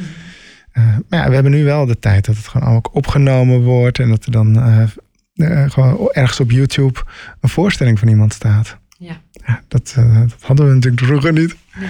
Jammer hè. Ik had het zo graag gehoord, die mensen. Als je het zo zegt, had ik het ook echt wel graag gehoord. Blijf het ook altijd bijzonder vinden hoe mensen, hoe ook in films die tijd wordt teruggehaald. En dan blijf je ook altijd denken, klopt dat nou wel? Is dat wel waar? Ja. Weet je wat ik in de middeleeuwen bijvoorbeeld, hè, als je middeleeuwse films hebt, wat mij altijd een beetje stoort, is de muziek daarin en de dans daarin. Want dat klinkt altijd een beetje een soort Ierse muziek die dan eigenlijk heel fantasieloos wordt gespeeld. Ja. En ze dansen ook altijd als... Ja, het doet me altijd een beetje denken aan de lagere school of zo. Dat je dan in moest haken en zo. Zo dansen ze dan in die films nog steeds. Dus toen had je natuurlijk ook gewoon waanzinnige dansers. En geweldige muzikanten. En die waren er natuurlijk gewoon. Maar ja, zo worden ze nooit afgebeeld. Het wordt altijd als een soort barre tijd voor de cultuur afgebeeld. Ja, zo wordt het altijd afgebeeld. Ja, je hebt wel gelijk. Maar als je... Nog een vraag, want we komen bijna ten einde. Ja. Heb jij iets nieuws op stapel staan? Ik? Ja. Oh god, ja. Ik heb natuurlijk die vertaling gemaakt. En daar moest ik echt wel even van bijkomen. Ik kreeg natuurlijk een soort nasleep. 10 jaar. Ja, ik heb daar wel veel langer gewerkt. Ja, en natuurlijk inderdaad met de drift van Sneeuwwitje ook. Maar toch wel een behoorlijke tijd achter elkaar dat gedaan. En ik moest... het is eigenlijk pas sinds een maand of 2 of zo dat ik weer voorzichtig allerlei dingen aan het proberen ben. Maar dat is nog zo pril dat ik dat liever nog even voor me haal. Dat je wilt doorgaan. Ja, tuurlijk. Ja. Maar waarmee dan? Ja, het is nog even zoeken. Ja, en zit het weer in de... Zeg maar dat je weer iets uitlegt? Ik ben gewoon benieuwd. Ja. Nou ja, het is wel een... Ik ben wel aan het kijken of ik... Of ik in elk geval iets ga doen wat een beetje strookt met mijn talenten. Dat is wel... je kunt er ook wel gaan zeggen, ik ga nu schilderen of zo. Maar ja, dat moet ik gewoon niet gaan doen, want dat kan ik helemaal niet. Ja, okay. Dus en dat is in de literatuur ook wel een beetje zo. Dus ik moet nog even... Dat is een van de dilemma's waar ik voor sta. Er zijn dingen die ik heel leuk vind om te doen. Waarvan ik me dan afvraag of het zin heeft. Of dat ik gewoon iets moet doen waar ik nou eenmaal heel goed in ben. En anderen misschien wat minder. Dat ik daar dan voor moet kiezen. Of dat ik iets moet gaan doen waar anderen als je ook al mee bent. Ja, ik weet het niet zo goed. Het zijn nog heel pril. Wat is het moeilijkste aan het schrijven? Wat je doet? Wat is het moeilijkste? De tijd vinden. Nee, dat is een beetje flauw. Nee, nou, wat ik eigenlijk bedoel is de diepe concentratie die je nodig hebt. Om een stap verder te komen dan waar je zo snel in eerste instantie komt. En dat heeft wel iets met tijd te maken. Soms moet je gewoon echt een aantal uren voor je gevoel verspillen. Dat je dan toch leest en iets probeert te schrijven en er niet tevreden over bent en er boos om wordt. En dan denkt, nee, weet je hoe ik het moet doen? En dan komt het eindelijk na een aantal uren, begint het dan ergens te komen. En in het dagelijks leven voelt dat soms wat ijdel. Hè? Dus dan weet ik wel, is er iets met mijn kinderen? Of weet je, ze willen graag dat je ze overhoort. Of de keuken moet worden opgeruimd. Of dat soort dingen. Ja, het klinkt een beetje stom. Maar vaak is de harde beslissing. En nu neem ik er de tijd voor om te doen wat ik wil. Dat is eigenlijk nog moeilijker dan... Maar goed, en vervolgens wat er dan moeilijk is kijken of je buiten je eigen obsessies om kunt komen bij de obsessies van de sprookjesvertellers, van Shakespeare. Dus in dit geval, wat ik met die vertalingen heb gedaan en met die sprookjes heb gedaan. Want het is niet zo dat ik zelf in mijn eigen leven me enorm bezig hou met mijn eigen gender bijvoorbeeld. Dat valt wel mee. Maar ik moet wel herkennen bij Shakespeare dat hij zich ermee bezighoudt. En het is ook niet zo dat ik zelf financieel afhankelijk ben van iemand die me ervoor betaalt. Laat staan iemand met wie ik ook een seksuele relatie heb of zo. Maar ik moet wel herkennen bij Shakespeare dat het meespeelt in die sonnetten. Ja, dus je hebt ook de ontvankelijkheid nodig om... de nieuwsgierigheid ook om te kijken of je daar toch iets hoort. En of er om de hoek nog iets ligt. En of bepaalde woorden in die tijd een andere betekenis hadden. Die nieuwsgierigheid is... ik vind dat heel leuk. Dus ik kan niet zeggen dat ik dat per se moeilijk vind. Maar het vergt wel tijd. Ja. Je moet er wel echt even in verdiepen. Ja. Is dat moeilijk? Ja, misschien voor sommigen wel. Maar het is vooral een kwestie van... blijven doorgaan. Het is wel toch wel dat blijven doorgaan. Eigenlijk met alles is het altijd blijven doorgaan. Ja, eigenlijk wel. Dat vind ik dan wel heel apart. Dus jij zegt eigenlijk met, net zoals met heel veel beroepen, blijven doorgaan, dan word je er eigenlijk best in. Ja, ik kan me ook wel voorstellen dat je wel enig talent moet hebben. Ik was altijd wel goed in poëzie lezen bijvoorbeeld. Maar het is wel iets wat je dan wel kunt ontwikkelen. Het is niet tevreden zijn en denken... oké, nu ben ik er wel zo'n beetje. Dat is vaak toch de kunst. Hè? Dat het gewoon net even een niveau omhoog gaat. En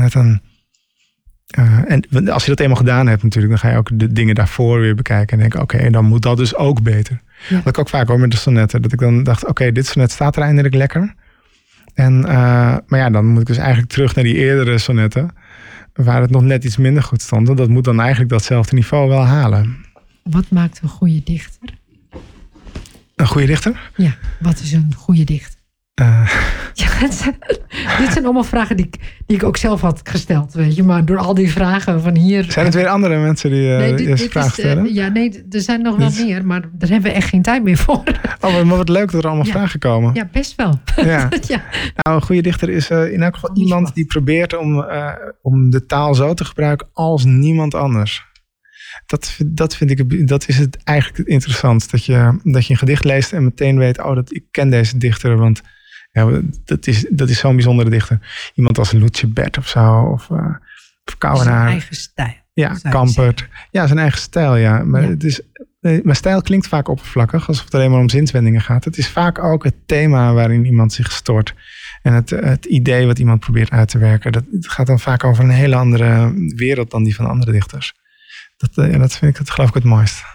Ja. Dus dat, we hebben dan zo weinig tijd meer. Nee, we hebben echt bijna geen tijd meer. We hebben 4 minuten. Oh, maar zou ik dan gewoon nog één sonnet doen of zo? Is dat niet leuk? Dan moet je wel snel zijn. Ja, doe maar. Ja? Dat vind ik wel mooi. Oké, noem een getal tussen de 1 en de 154. Precies, maar op zich, Chantal had er eentje, toch? Oh ja, 78 zei ze. Dat had je net tegen mij gezegd. Ja, laten we 78 doen. Oké, dan zeg ik er even bij. Dat is er één waar hij bang is dat andere dichters naar de hand van zijn mecenas dingen. Naar die jonge man die dus rijk is.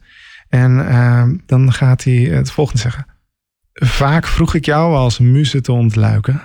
En voelde dan mijn woord in goede handen. Hoe nu de vreemdste pennen mij misbruiken en onder jou hun poëzie doen landen. Je ogen leerden stilte zo hoog zingen en logge dilettanten liet jij zweven. Zelfs meestervleugels kon jij veren geven en zo bekroonde jij hun schitteringen. Maar trotser mag je zijn op wat ik brouw, geboren onder invloed van jouw heil. In andermans werk raak jij alleen de stijl en schitterend schittert alle kunst van jou. Maar jij bent heel mijn hart en ziel, jij miste mij nooit, jij meester van dilettantisme. Jij bent heel mijn hart en ziel. Mooi hè? Zij zegt eigenlijk bij anderen raak je misschien de stijl wel aan en leer je ze een beetje elegant schrijven. Maar dat is iets heel anders dan bij mij. Jij bent eigenlijk mijn hele poëzie. En alles wat goed is aan mijn poëzie is van jou. En bij anderen is dat eigenlijk ook zo, maar dan oppervlakkig.